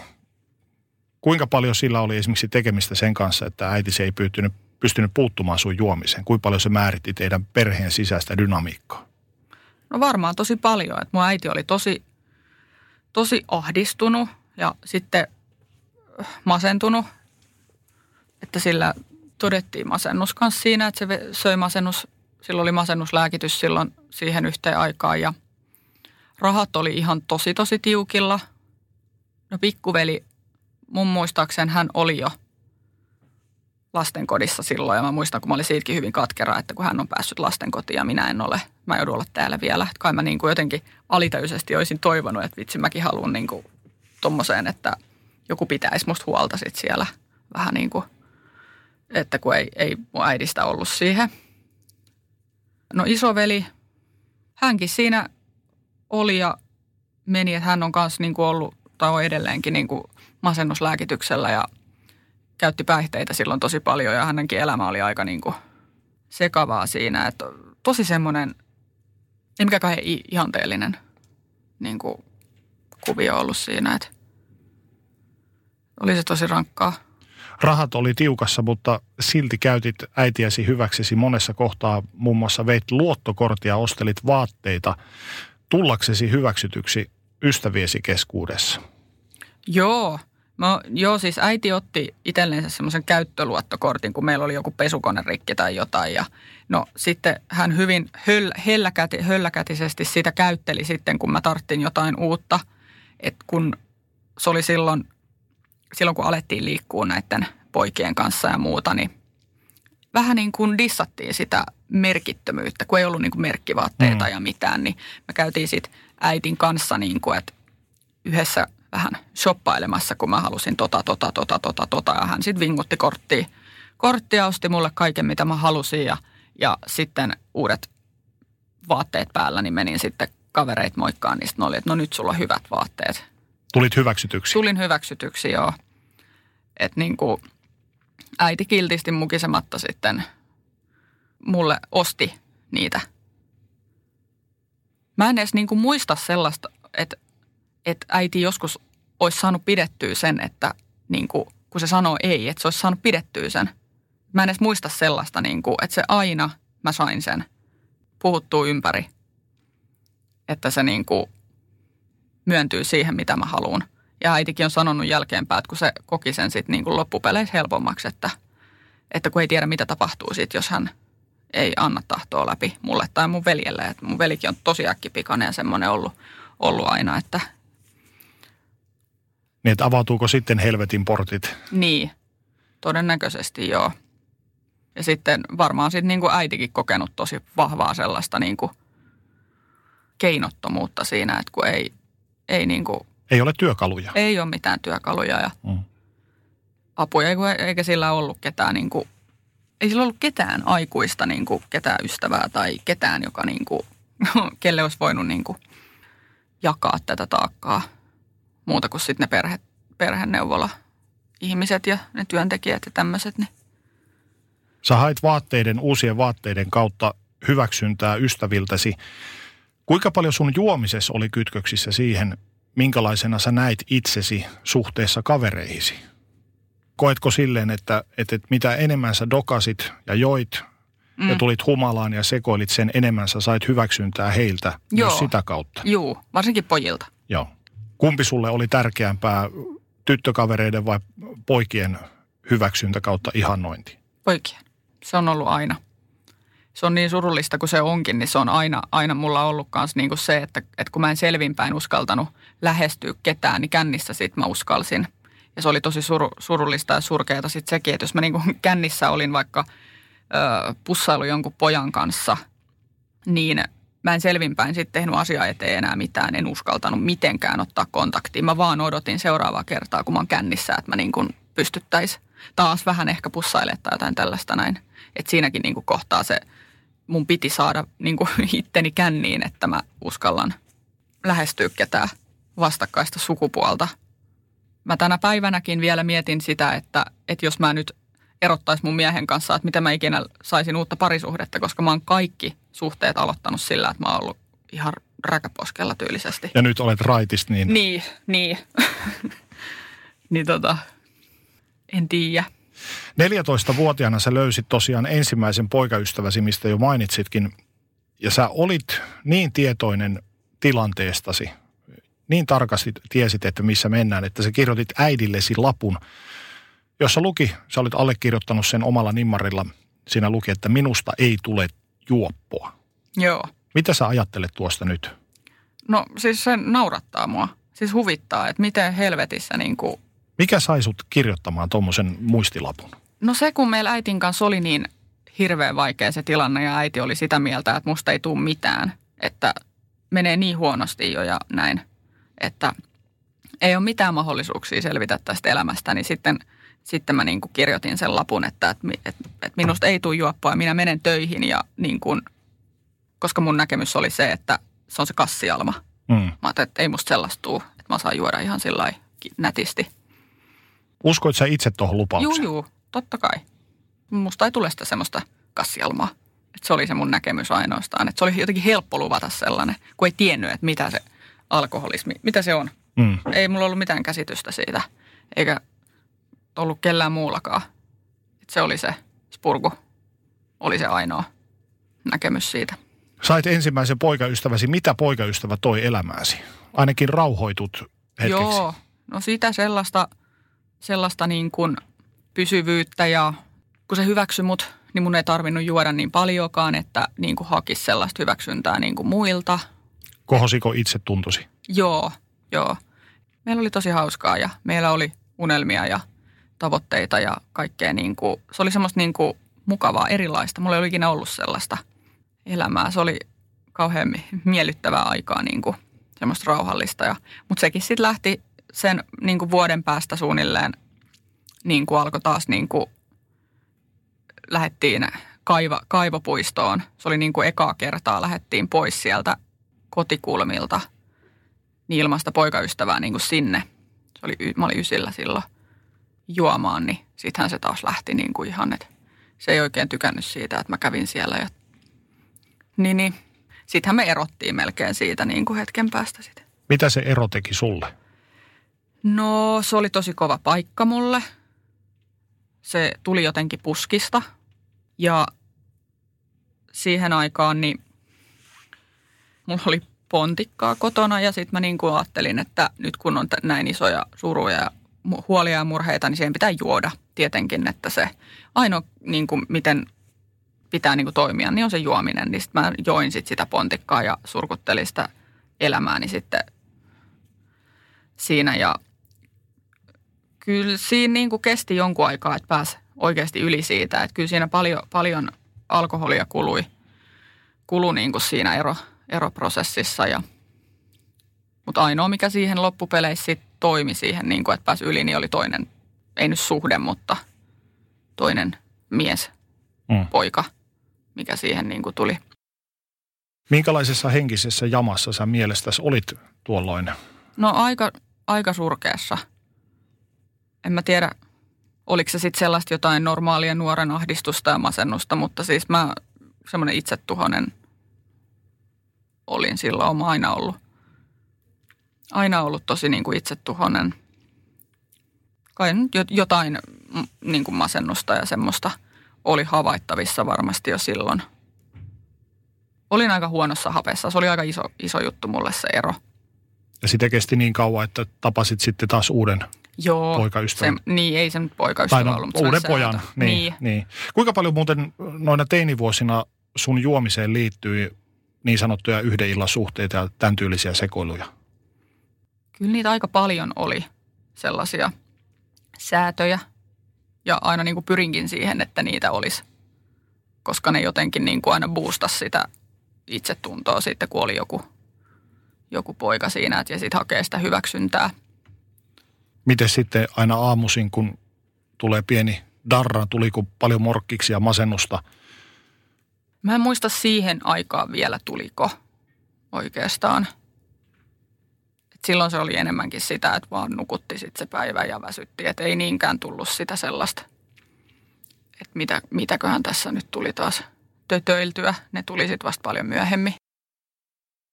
Luvalla sanoen, olit jo täysiverinen alkoholisti ennen kuin olit täysi-ikäinen. No joo. Ja täytettyäsi 18 kuvioihin tulivat myös baarit. Minkälainen mm. muutos se oli sun riippuvuudellesi? No, mulla oli aika paljon alaikäisiä, mä- tai siis mä pyörin just tämän no, siskopuolen kanssa silloin, se oli vielä alaikäinen silloin, niin, e, ja sitten semmoinen kaveriporukka, missä mä pyörin 18-vuotiaana, niin oli vielä alaikäisiä. Niin tota, se ei ihan heti tullut siihen kuvioon mukaan, noin baarit. Mä tapasin tosiaan sen yhden silloisen poikaystäväni sit, joka oli vähän huonompi se suhde, niin silloin 18-vuotiaana sit hänen kanssa niin alkoi se semmoinen baareilu ja, ja tämmöinen. Olihan se aikamoista, että piti niin kuin joka viikonloppu päästä. Et se oli se yksi aikakaus oli sitä, että mä, niin kuin, mä olin töissä silloin, siis mä menin 17-vuotiaan postiin töihin ja se himmaili, himmas kyllä aika paljon tota mun juopottelua ja muutenkin, niin kuin, että se piti, piti sen kasassa ton. Mä tiesin jotenkin alitajunnassa aina, että vittu, että jos mulla ei olisi tätä duunia, niin mä en tiedä missä mä olisin. Niin mä aina kynsin hampain, niin pidin kiinni siitä, että mulla on se työ, vaikka mä en halunnut, niin kuin siitä. Ja niin kuin ahisti mennä sinne, olin paljon sairaslomalla, mutta niin kuin, että mun elämä oli niin kuin sitä, että mä maan, maanantaista torstaihin töistä tulin kotiin ja mä nukuin puoli asti, kun tuli salkkarit. Mä katsoin salkkarit, menin takas nukkua ja perjantaina mä lähdin aina sille mun kaverille.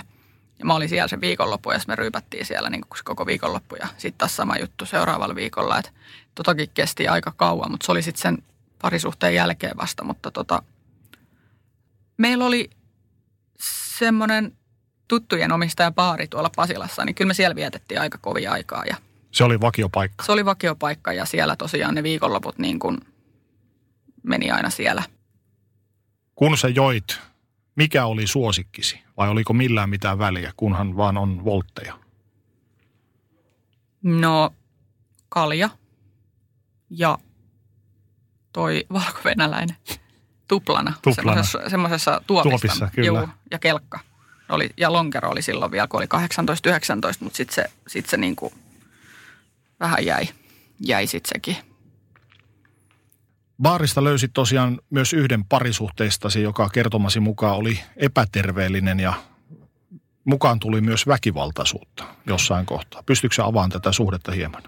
Joo, mä, siis mä tapasin hänet Irk-galleriasta silloin, kun oli semmoinen, niin siellä niin kuin tavattiin ja, ja tota, nopeasti sitten alettiin just seurustelemaan ja mulle se oli hirveän hieno juttu, koska se oli, se oli mua, oliko mua kolme vuotta vanhempi, että se oli yli 20 silloin, kun mä olin 18, sillä oli oma kämppä Rastilassa ja musta oli niin hienoa sitten. Ja mun äiti oli heti, kun se näki sen ekan kerran, se että ei, ei, ei, ei tota niin kuin, että tästä ei hyvä heilu. Ja sitten mä, että no, niin kuin en tietenkään kuunnellut äitiä, niin sitten mitenkään siinä. Ja muutettiin yhteen sitten Vuosaareen siinä ja, ja tota, juotiin tosi paljon viikonloppuisin. Silloinkin, kun mä olin töissä, niin en mä nyt arkisin, arkisin juonut silloin, paitsi jos mä olin saikulla tai jotain. Se eteni tosi nopeasti siihen pisteeseen, että me alettiin aina tappeleen ja me tapeltiin ihan kunnolla sitten ja ne alkoi olemaan niitä aikoja kanssa, että kun mä niin kuin muutuin kännissä semmoiseksi aggressiiviseksi ja väkivaltaiseksi ja mä en ollut ikinä aiemmin niin kuin ollut semmoinen kännissä. Et yleensä mä oon kiva ja mulla on ollut hauskaa ja no ehkä vähän semmoinen melankolinen ja dramaattinen on saattanut olla, mutta en mä oon väkivaltainen ollut.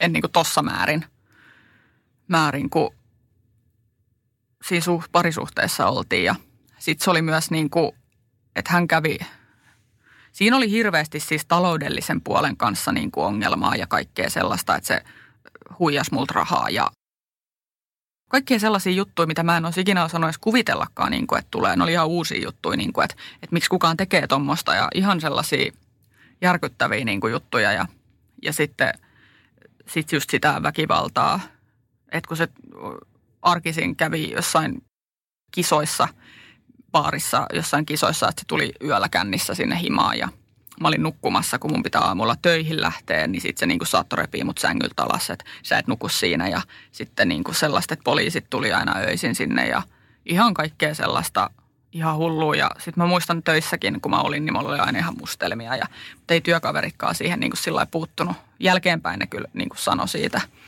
että niin kuin ajattelin, että onkohan mulla kaikki hyvin ja muuta. Mutta ja en oli myös niitä ekoja kertoja, kun mä hain sairaslomaa niin kuin henkilökohtaisista syistä. Mä en niin kuin osannut sanoa sitä syytä, että mikä se on, että, että, että mua pahoinpidellään ja mä en saa nukuttua, mutta mä vaan niin kuin sitten hain saikkuu ja mulle silloin jo niin kuin tarjottiin noita masennuslääkitystä. Mä olin, että no en semmoisia tarvii, että enkä sit ottanut niitä, mutta sitten sitä semmoista veivaamista kesti aikansa. Se oli semmoinen myrkyllinen suhde, että siihen niin kuin epänormaalisti tuli normaaliin ja kasvo kiinni siihen eikä osannut lähteä, vaikka niin kuin kumpikin voi tosi huonosti ja näin. Mutta sitten mä sain sitten oman kämpän, mihin mä sitten muutin ja sitten se vielä jatkui vielä se meininki siinä sen jälkeen ja silloin mä join pahaan oloon. Niin kuin se on, mä oon jotenkin niin kuin mieltänyt, että se oli niin kuin ainoa oikeasti semmoinen vaihe mun elämässä, kun mä oon juonut siihen, niin kuin, että mulla on paha olla, että mä haluan paremman olon. Että mä juon siihen pahaan oloon ja vitutukseen ja ahdistukseen ja siihen. Ja se oli niin hirveetä, koska se olo ei parantunut yhtään. Mulla oli ihan karsea olo.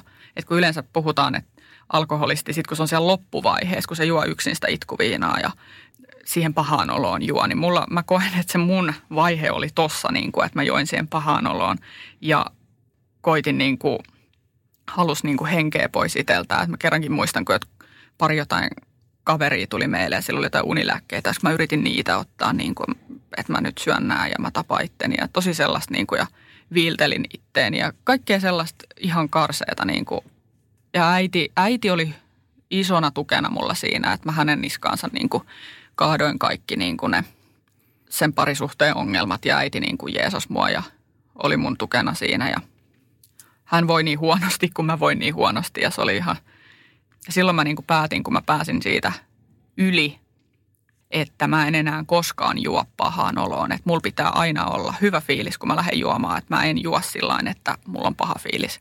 Enkä mä oikeastaan sen jälkeen kahdesti niin kuin juonutkaan enää siihen, että jos mua vitutti, että mun piti aina jotenkin kehitellä se hyvä olo, että jos mulla on vaikka miehen kanssa riitaa, niin mun tarvii jotenkin niin kuin saada se tilanne siihen, että meillä ei ole riitaa, että mä lähden juomaan riidoissa. Se oli niin kar- karmeata sitten aikaa. Tuossa pisteessä, kun tapasitte ja olitte juuri tavanneet ja joitte yhdessä, niin koetko, että se ruokki sun alkoholismia olla niin kuin yhdessä ihmisen kanssa, joka juo? Vai koet sä niin kuin myös osaltaan, että sä oot löytänyt jotenkin sielun kumppanis vielä silloin alkuvaiheessa? Joo. Ja sitten kun se helposti, kun mulla lähti aina siihen, että mä, en, mä tykkäsin hänen kavereistaan. Mm. Mä oli aivan ihania ne sen kaverit. Niin totta kai mä hakeuduin siihen, että me juodaan ja sitten me ollaan niiden kavereiden kanssa. Et se oli aika iso niin kuin, on ollut mulla se, että en mä niin kuin sen kanssa kahdestaan halunnut juoda. Se oli tylsää sitten jossain vaiheessa, vaan se, että me ollaan niiden sen kavereiden kanssa. Et se oli niin kuin se juttu. Oliko ero tästä eksästäsi, niin se oli sulle helpotus? Joo. Mitä se teki sun alkoholismille? No ei se varmaan tehnyt mitään muuta kuin sen, että, että mä en juo enää siihen niin kuin pahaa oloa.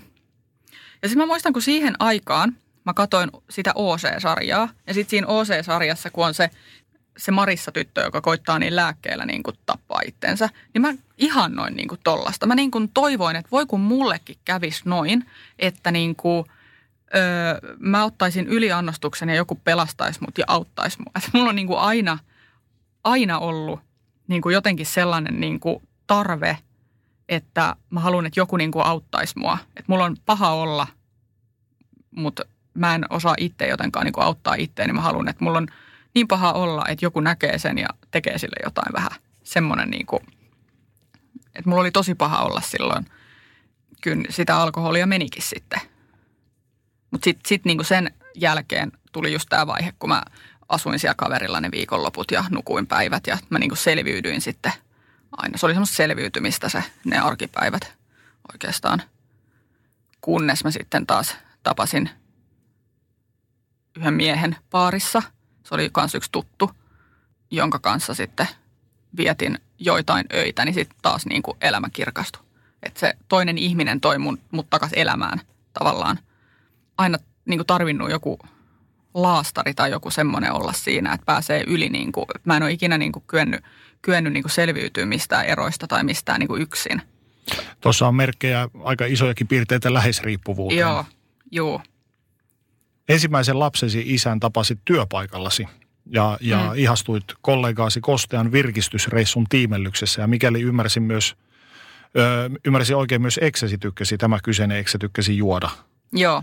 Ja mitä tulee edelliseen suhteeseesi, jos sitä verrataan, niin tämä oli vähän erilainen, koska juomisenne oli myös erilaista. Mm. Eli, eli teillä oli kivaa, olit tehnyt päätöksen, että et juo enää suruun ja, tai huonolla fiiliksellä. Ajattelit, että ehkä tämä viina sopiikin mulle, teillä mm. oli kivaa juoda. Mm.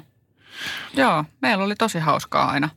Tehtiin kaikki reissuja ja sitten tosiaan niin kuin duunikaverit oli siinä niin kuin vahvasti niin kuin mukana, että sillä miesystävälläni ei ollut niin kuin oikeastaan muita kavereita kuin ne duunikaverit. Sitten me oltiin semmoisessa duuniporukassa aina, kun käytiin viihteellä, niin se oli tosi kivaa.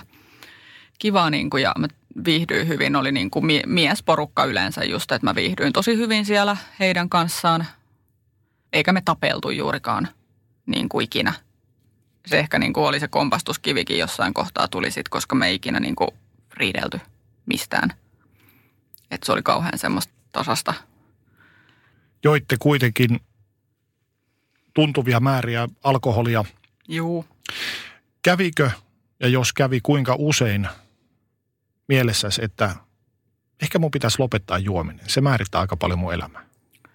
Se oli 2007, kun me alettiin ton ö, pojan isän kanssa oleen, niin siinä 2009 tienoilla suunnilleen, niin se alkoi olla jo sellaista, että itsetuhosta, että mä niin kuin yksikin kerta muistan, kun tultiin paarista sinne mun luo. Se oli 2008-2009 välissä mun mielestä siinä. Niin siis kaljapullon halusin niin kuin rikkoa jalalla, niin kuin paljalla jalalla. Mä niin kuin, siinä ei mitään ollut sellaista. Mä vaan halusin tuntea jotain tai jotenkin sillä niin sitten muistan sitten, kun rikoin sen ja sain sitten pari viikkoa sairaslomaakin siitä. Oli hyvin niin kuin onnellinen sitten tästä – että se alkoi olla tosi semmoista niin kuin itsetuhosta ja että mä niin kuin halusin satuttaa itteeni, kun mä niin kuin kännissä olin. Ja jotenkin niin kuin sellaista. Ja sitten se alkoi olla sen miesystävän kanssa kanssa sitä, että siellä 2009 lopulla just, että alkoi vähän muut kiinnostaa. Mä en niin kuin tuntenut sitä kohtaa enää oikein mitään. Että tota, halus vähän jotain, jotain muuta siihen ja silloin, silloin mä kokeilin sitä piriä just silloin ekan kerran ja oltiin laivalla ja sitten mä eksyin väärään tai niin kuin vieraaseen hyttiin niin kuin nukkumaan tosin, mutta jotenkin sitten niin kuin alkoi muut kiinnostaa ja sitten tosiaan siinä 2010 alkupuolella niin ajattelin yhden paari illan jälkeen just kun lähdettiin paaristulossa mä taas niin kuin kaaduin. Mun bravurina oli se, että mut lähti jalat alta aina, että sitten mä kaaduin suoraan pääasfalttiin ja niin mä niin kuin ajattelin, että ei vittu, että ei tämä voi niin kuin, niin kuin, kun ei ollut kivaa enää. Ei niin kuin luottanut itteensä just ja enää siinä kännissä, että alkoi olla jo niin kuin mennä ihan yli se. Niin, niin mä ajattelin sitten, että kun meillä oli parisuhdekin vähän huonoa, että no olisiko lapsi sitten se pelastus. Ja sitten minun poikani sai alkunsa sitten silloin ja oli hirveän helpottavaa, kun tiesi, että Aa, nyt ei tarvii juoda sitten. Sä tulit raskaaksi ja olit jo raskaana, kun päätit vetää vielä viimeiset kännit. Joo. Minkälaisia muistoja siitä kerrasta on? No mä muistan, että se oli aika tylsää. Mä muistan sen, se oli jotain toukokuuta.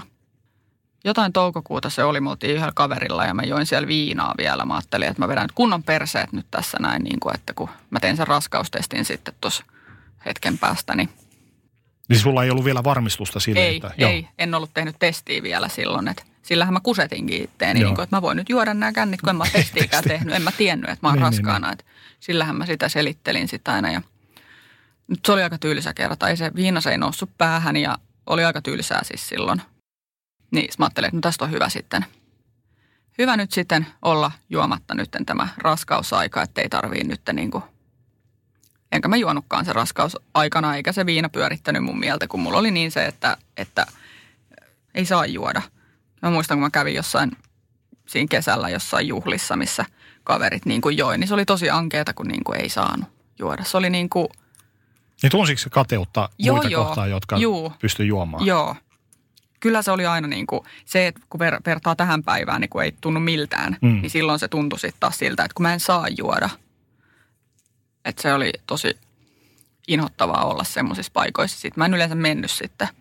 Mutta eksäsi joi kuitenkin. Mitä, mitä se teki teidän suhteelle? No ei se niin paljon juonut, mutta siis se teki sen, sen että no siinä tuli, kun miettii, niin just sitä hylkäämis sellaista, että jos hän lähti juomaan, niin mä niin kuin pelkäsin jotenkin sitä.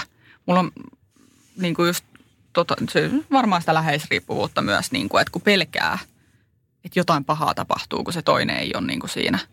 Että se on jossain juomassa – se on niin kuin aina ollut jotenkin se pelko, että mä pelkään, pelkään niin kuin, että jos mä en itse ole kännissä, niin mä pelkään sitten, kun puoliso vaikka juo.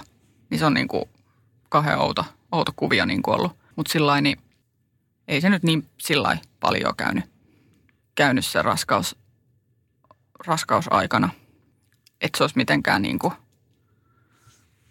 vaikuttanut.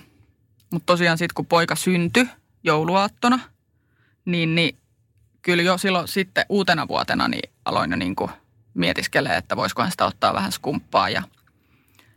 Mutta sitten kun ties sen, että, että mitä mä teen jollain yhdellä skumppalasilla, kun mä en voi kuitenkaan lähteä kunnolla juomaan, niin sitten se niin kuin oli vähän helpompi olla ottamatta sitten. Niin sä et halunnut vaan sitä pelkästään Ei. alkoholin makuun suuhun, vaan Ei. sä halusit nollata. Niin, että sitten kun juodaan, niin juodaan kunnolla. Mä en ole koskaan oikein ymmärtänyt sellaista yhtä tai kahta kaljaa, että, että mitä niin kuin niillä – niille tekee sitten.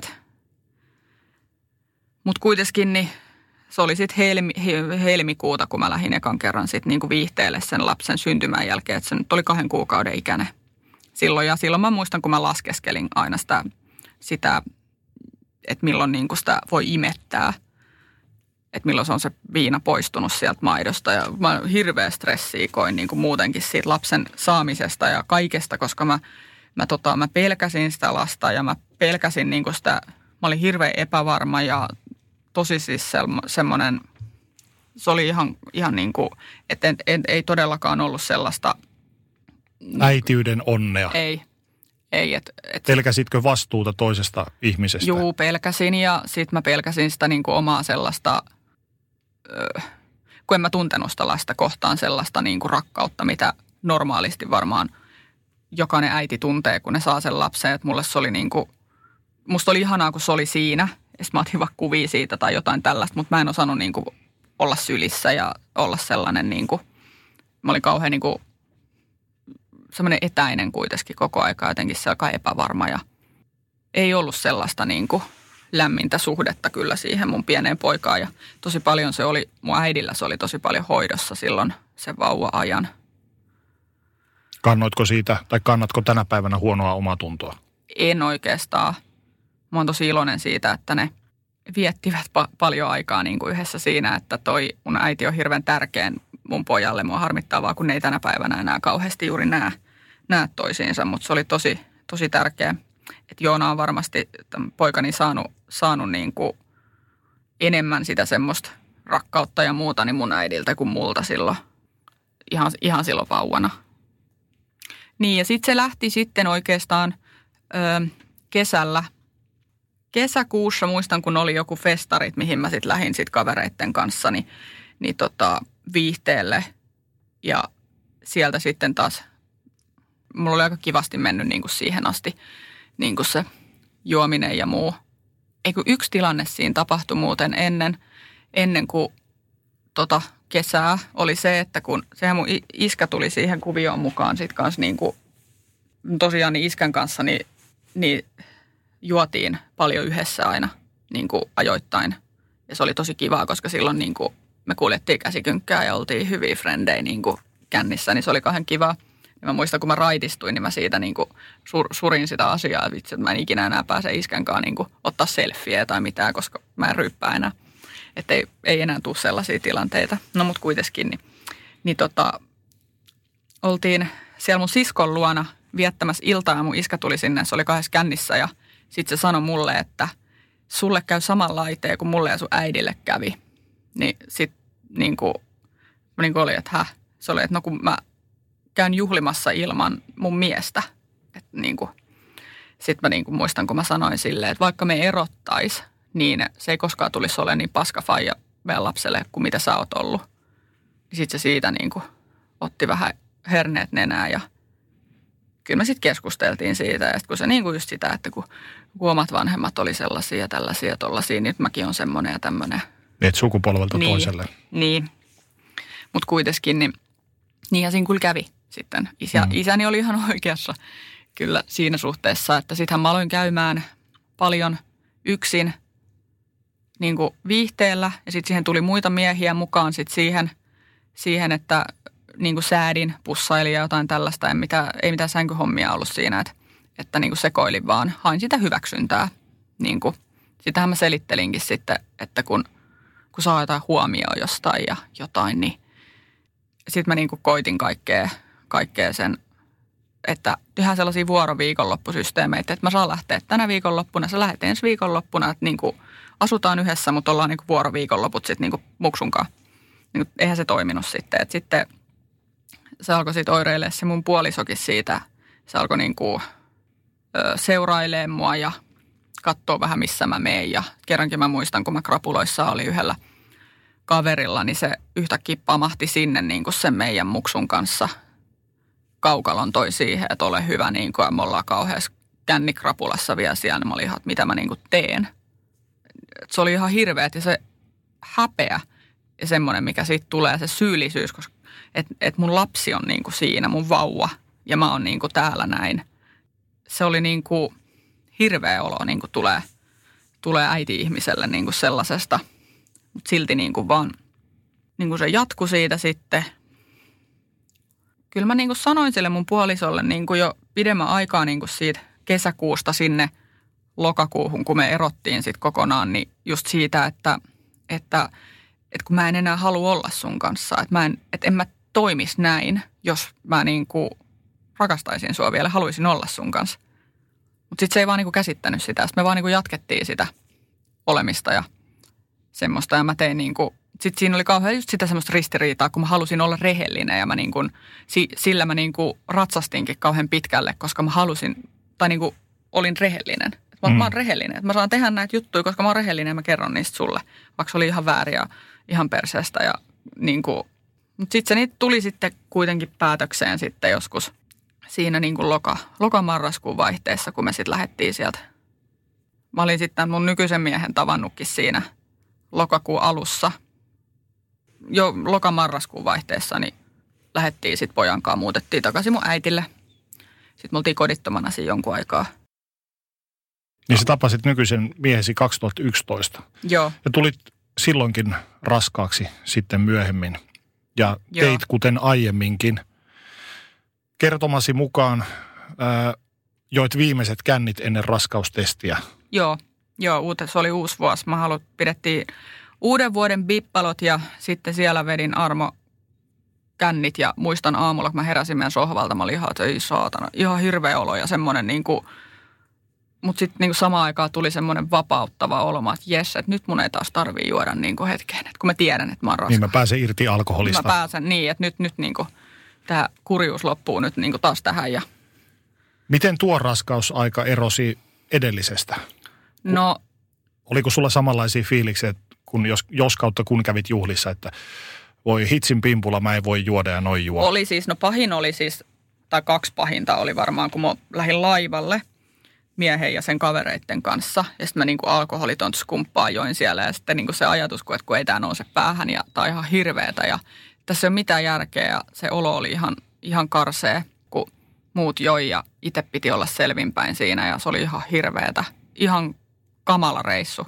Ja sitten juhannus oli myös toinen, niin kuin, että se oli oikein siis semmoinen unelma juhannus. Me ajettiin semmoisella vanhalla letukalla tuolla pitkin tanssilavoja mentiin ja siis näin. Mutta sitten kun siinä jotenkin se, että kun yhden bissen mä join silloin siinä ja käytiin sitten siellä tanssilavalla ja tanssin selvinpäin. Ja mä muistan, mä pitkään hehkutin sitä jossain Facebookissa. Mä Juman kautta mä tanssin selvinpäin ja mä olin selvinpäin tuolla ja oli paras juhannus ikinä. Ja mä niin kuin selkeästi niin kuin, mä tykkäsin siitä, mä olin ihan aidosti iloinen siitä niin kuin selvinpäin olosta ja siitä, niin kuin, mutta sitten kuitenkaan niin, kun ei kyennyt sit niin kuin jatkamaan sellaista, sellaista elämää, niin kuin selvinpäin elämää. Niin takaraivossa kuitenkin tykytti niin, vähän. Niin, että kun jotenkin siis kun oli niitä hetkiä just kun ei, ei juonut, mutta oli kivaa, niin ne oli kahden ihmeellisiä, outoja.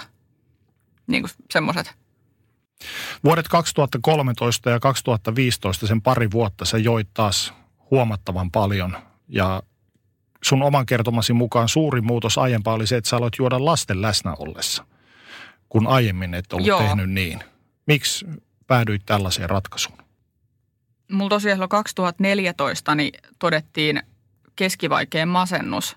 Masennus silloin, että silloin alkoi niin kuin just tämän toisen pojan syntymän jälkeen aloin oireileen niin kuin jo niin pahasti, pahasti niin kuin sen, kun ei saa päässyt juomaan kuin halus. Niin, niin se oli se 2015 kesä tosiaan, kun join muksujen kanssa siellä. Mies oli paljon töissä, tosi paljon.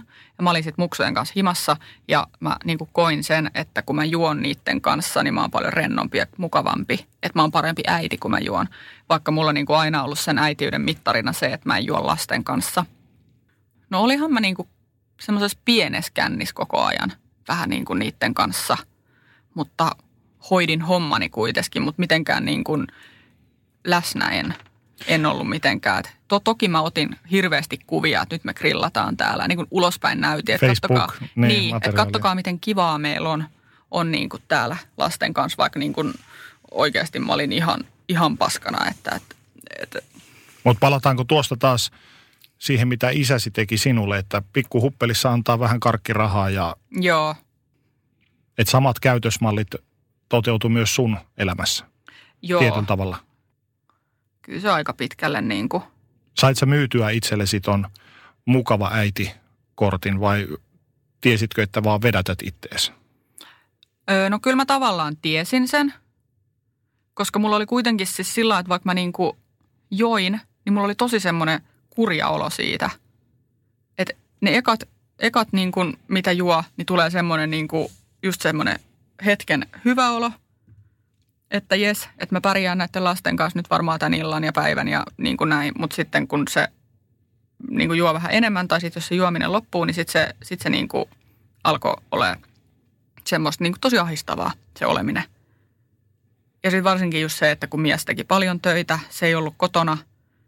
Ja sitten, koska mun mies oireili omalla tavallaan, niin se ei halunnut edes niin kuin olla kotona, koska mä olin niin veemäinen akka siellä, niin se saattoi jäädä aina niin kuin jonnekin työpäivän päätteeksi rentoutumaan ystäviensä kanssa. Se ei halunnut tulla kotiin, minkä mä nyt tänä päivänä ymmärrän, mutta silloinhan mä en sitä ymmärtänyt, niin mä olin tosi niin kuin koston halunen sitä kohtaa ja mua ärsytti se niin kuin suunnattomasti, että se niin kuin, mä heitin sen pallo hänelle, että hän on se paha tässä, että hän jää vaan duunin jälkeen tuonne ryyppäämään möydoltä himassa ja kiillotin niin kuin omaa sädekehääni, että, että, että mua kohdellaan väärin ja mä en voisi näin huonosti, jos, jos toi toimisi toisella tavalla. Että just se, että ei, ei näe sitä omaa osuutta niin kuin mihinkään, että syyttää vaan sitä toista niin kuin kaikesta.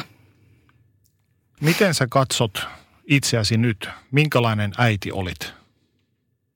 Mä olin semmoinen huutava äiti ja enkä ollut läsnä.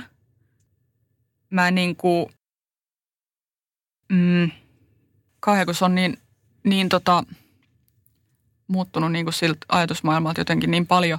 Mutta siis semmoinen, että niin kuin hoidan vaan kaiken pakollisen semmoisen, että noi on mun lapset tossa, ne on ihania, mä rakastan niitä, mutta sitten niin kuin sillä syvällisellä tasolla, niin mä en osannut rakastaa niitä, enkä mä osannut olla sellainen, sellainen niin kuin, mä olin paras mahdollinen äiti niin kuin niille, mitä, mihin mä kykenin.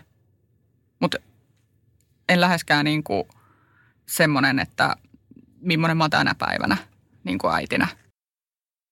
Kuinka paljon tuohon mennessä sä olit, jos mietit nyt vähän taaksepäin, niin olit aidosti oikeasti miettinyt, että mä juon liikaa. Mun riippuvuus on mennyt liian pitkälle. Mä olen riippuvainen alkoholista. Mä, äh, alkoholista on yhtä kuin minä olen alkoholisti ja haluan lopettaa.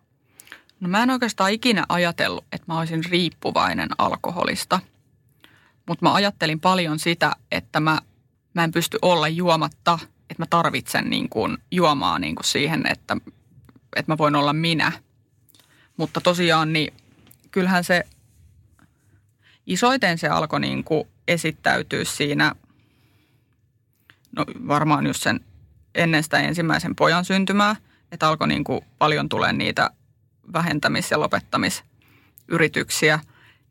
No tuli ne raskaudet siihen ja sitten se, kun mä sen masennuslääkityksen hain, niin mä muistan sitten siinäkin, niin kuin, että mä puhuin sille sairaanhoitaja psykiatrille. Öö, mä tiesin jossain syvällä sisimmässäni, että mä juon liikaa ja että se juominen tekee mulle hallaa, mutta mä en vahingoskaan sano sille niin kuin siitä juomisesta mitään, koska se on samalla ainoa asia, joka auttaa siihen, että mulla on niin kuin jotain elämää. Sä niin halusit pitää kiinni siitä kynsiä hampaan. Niin, niin, koska se oli niin kuin ainoa, missä niin kuin hetkellisestä, silloin mä vielä kuvittelin, että, niin kuin, että se on jotenkin hanskassa. Mutta sitten alkoi tulee niitä semmoisia isompia töppejä, mistä mä en enää selvinnyt niin kuin mua itteeni hävettineet. Se on niin kuin, kukaan mun kavereista tai ystävistä tai mistään, niin kukaan ei oikeastaan koskaan sanonut mulle sitä, että hei, että mieti vähän niin kuin, että muista joskus, kun mä kysyinkin mun kavereilta, että millainen mä oon kännis. Onko mä mm. ärsyttävä? No, että ei, että sä oot kauhean kiva ja semmoinen äänekäs ja semmoinen höpöttäjä ja sit sä vaan niin kuin meet tuolla jossain omissa maailmoissa. Mä oon kiva. No ei mulla mitään tästä. Hmm. Niin koska eivät hän hekään halua menettää sua siitä ryyppyremmistä. No ei. Niin. Mutta joulukuussa 2016 kaikki kärjistyi siihen pisteeseen, että lukittauduit vessaan ja päädyit vetämään paketillisen panakodeja. Ja Joo. sun juominen, päihteiden käyttö loppui tuohon päivään. Joo. Kerrotko tuosta päivästä vähän? No se alkoi jo kuukausi takaperin, kun mä olin ollut uskoton mun miehelle. Että se oli niin kuin – siinä määrin niin kuin erilainen tapaus kuin ne muut aikaisemmat, missä mä oon, oon niin kuin lähtenyt vieraisiin. Niin tämä oli siinä niin kuin erilainen, koska mä tein tämän jotenkin sillä vastoin mitään sellaista niin kuin, siinä ei ollut niin kuin taustalla mitään sellaista, että mä olisin kyllästynyt mun mieheen tai halunnut jotain uutta tai hyväksyntää tai mitään, vaan se vaan niin kuin, se vaan tapahtui. Ja sitten se syyllisyys, mikä siitä niin kuin tuli sen jälkeen, niin mä join sen kuukauden niin kuin ihan päivittäin. Ja sitten se kärjistyi siihen, kun mä jäin kiinni siitä asiasta, että mun mies näki ne mun viestit, mitä mä oon kirjoitellut. Ja se tutki mun puhelimen ja laittoi mun Facebookiin niin päivityksen, että mä oon pettänyt sitä ja kaikkea. Niin kuin, se oli niin nöyryyttävää niin kuin mulle se koko kuvio siinä, niin mä päätin, että nyt mä tapan itteni ja mä mä en enää kestä kohdata tätä asiaa, tämä oli iso pala mulle. Ja mä otin ne nappulat siitä ja, ja tota, seuraava muistikuva on, kun mä oon meidän kylppärissä ja se siellä, siellä sitten mies yrittää oksetuttaa mua, että niin jotenkin sitten siitä sitten selvittiin ja, ja tota, se oli niin kuin se mun viimeinen niin kuin ajatus siinä, niin kuin, että, että mä en halua enää koskaan kokea, kokea tai että mun lapset kokee tällaista. Että se oli niin kuin iso, iso pala mulle se, että ne muksut näki sen ja oli siinä. Mä niin kuin tiesin sen, että tämä oli nyt niin kuin tässä. Että tää, nyt mä menin niin pahasti niin kuin omien rajojeni yli, että, että niin kuin, että mä tiesin, että jos mä juon vielä, niin mä en, mä en voi luvata, mitä tapahtuu. Koska voi tapahtua ihan mitä vaan, kun mä en luottanut itteeni niin kuin enää, enää yhtään. Et vaikka aikaisemminkin oli ollut niitä hetkiä – monenmoisia hetkiä, kun mä olin päättänyt, että nyt tämä loppuu, nyt tämä loppuu. Mutta tämä oli jotenkin sellainen eka kerta, kun se ihan oikeasti tuli tuolta jostain tosi syvältä se semmoinen, että tämän on pakko loppua, tässä ei ole mitään muuta vaihtoehtoa. Eli ikään kuin lopettamispäätöksen tekeminen ei ollut hankalaa enää tuossa kohtaa? Ei, että mä niinku tiesin sen, että tämä on nyt tässä. Ja sitten tämä oli niinku ehkä eka kerta, kun mä tajusin, että mä tarviin siihen apua. Että ennen mä niinku kuvittelin, että, tai no ennen mä niinku ajattelin, että mä tarviin tähän apua, mutta mä en ikinä hakenut sitä apua. Mm. Niin tässä oli eri se, että kun mä hain sitä apua sitten, että mä niin kuin mun kaverille laitoin, että mitä mä teen, auta mua, niin se pisti mulle sitten päihdeklinikan numerot ja sanoi, että soita tonne niin kuin nyt heti. Ja sitten se lähti niin kuin siitä etenee. Sä kävit muun muassa Minnesota-hoidon läpi. Joo. Ja yhtään sitä Minnesota-hoitoa tietäen, niin se on aika rankka koulu. Joo. Minkälainen kokemus se sulle oli? Se oli, se oli tosi hyvä kokemus. Se oli, se oli niin kuin, ei mulla ole niin kuin mitään muuta sanaa kuin se, että se, se sopi mulle. Se oli mun pelastukseni, että mä sain käydä sen, just sen hoidon. Että kun siellä mä oon kuitenkin sellainen, että mä hyvin avoimesti pystyn puhumaan niin kuin kaikista jutuista, niin siellä mä sain. Mutta siinä oli ainoa harmi sitten oli sit se, että kun siellä on se läheisviikonloppu ja mä sinne olisin halunnut isää ja äitiä ja kaikkia näitä niin kuin, mutta ei sinne tullut sitten ketään muita kuin mun mies. Mutta sitten niin kuin miettinyt, että no niin se kuuluu mennäkin, että se hmm. mieshän on mulle se kaikista tärkein niin kuin siinä. Kuinka nyt jo pari vuotta raittina olleena sä tarvitset päivittäin lähestesi tukea?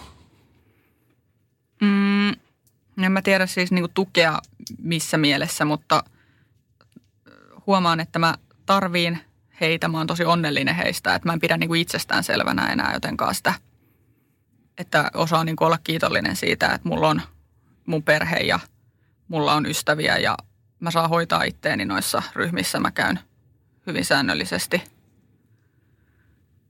ja sitten niin kuin olen huomannut sen, että se missä mä ennen kusetin itteeni, että mä tarvin sosiaalista elämää, että mä voisin paremmin, niin mä oon huomannut sen tänä päivänä, että se ei ole sitä, vaan se on sitä, että mä tarvin omaa rauhaa, omaa tilaa. Mä oon semmoinen ihminen, että, että mun tarvii niin kuin saada lataa akkuja ihan rauhassa.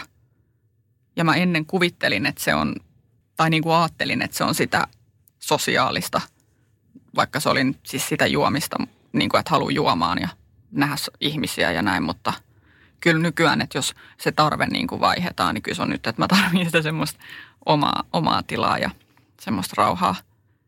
Että osaa niin kuin jotenkin paremmin niin kuin tuoda ilmi sitä, mitä, mitä niin kuin haluaa ja tarvitsee. Miten sä katsot nyt sun tulevaisuuttasi? Siis tosi hyvin. Ihanaa. Kaikki on mahdollista. Mä on unelmia ja on niin kuin hirveän sellainen, semmoinen niin kuin, kaikki on mahdollista. Sä oot juonut elämästäsi noin parisenkymmentä vuotta, 13-12-vuotiaasta kolmekymppiseksi. Mm. Tätäkin jaksoa varmasti tällä hetkellä kuuntelee henkilö, joka on alkoholiriippuvainen. Myöntää sen itselleen tai ei. Loppuun vielä, Irina, mitä sä haluaisit sanoa hänelle, tollaiselle ihmiselle?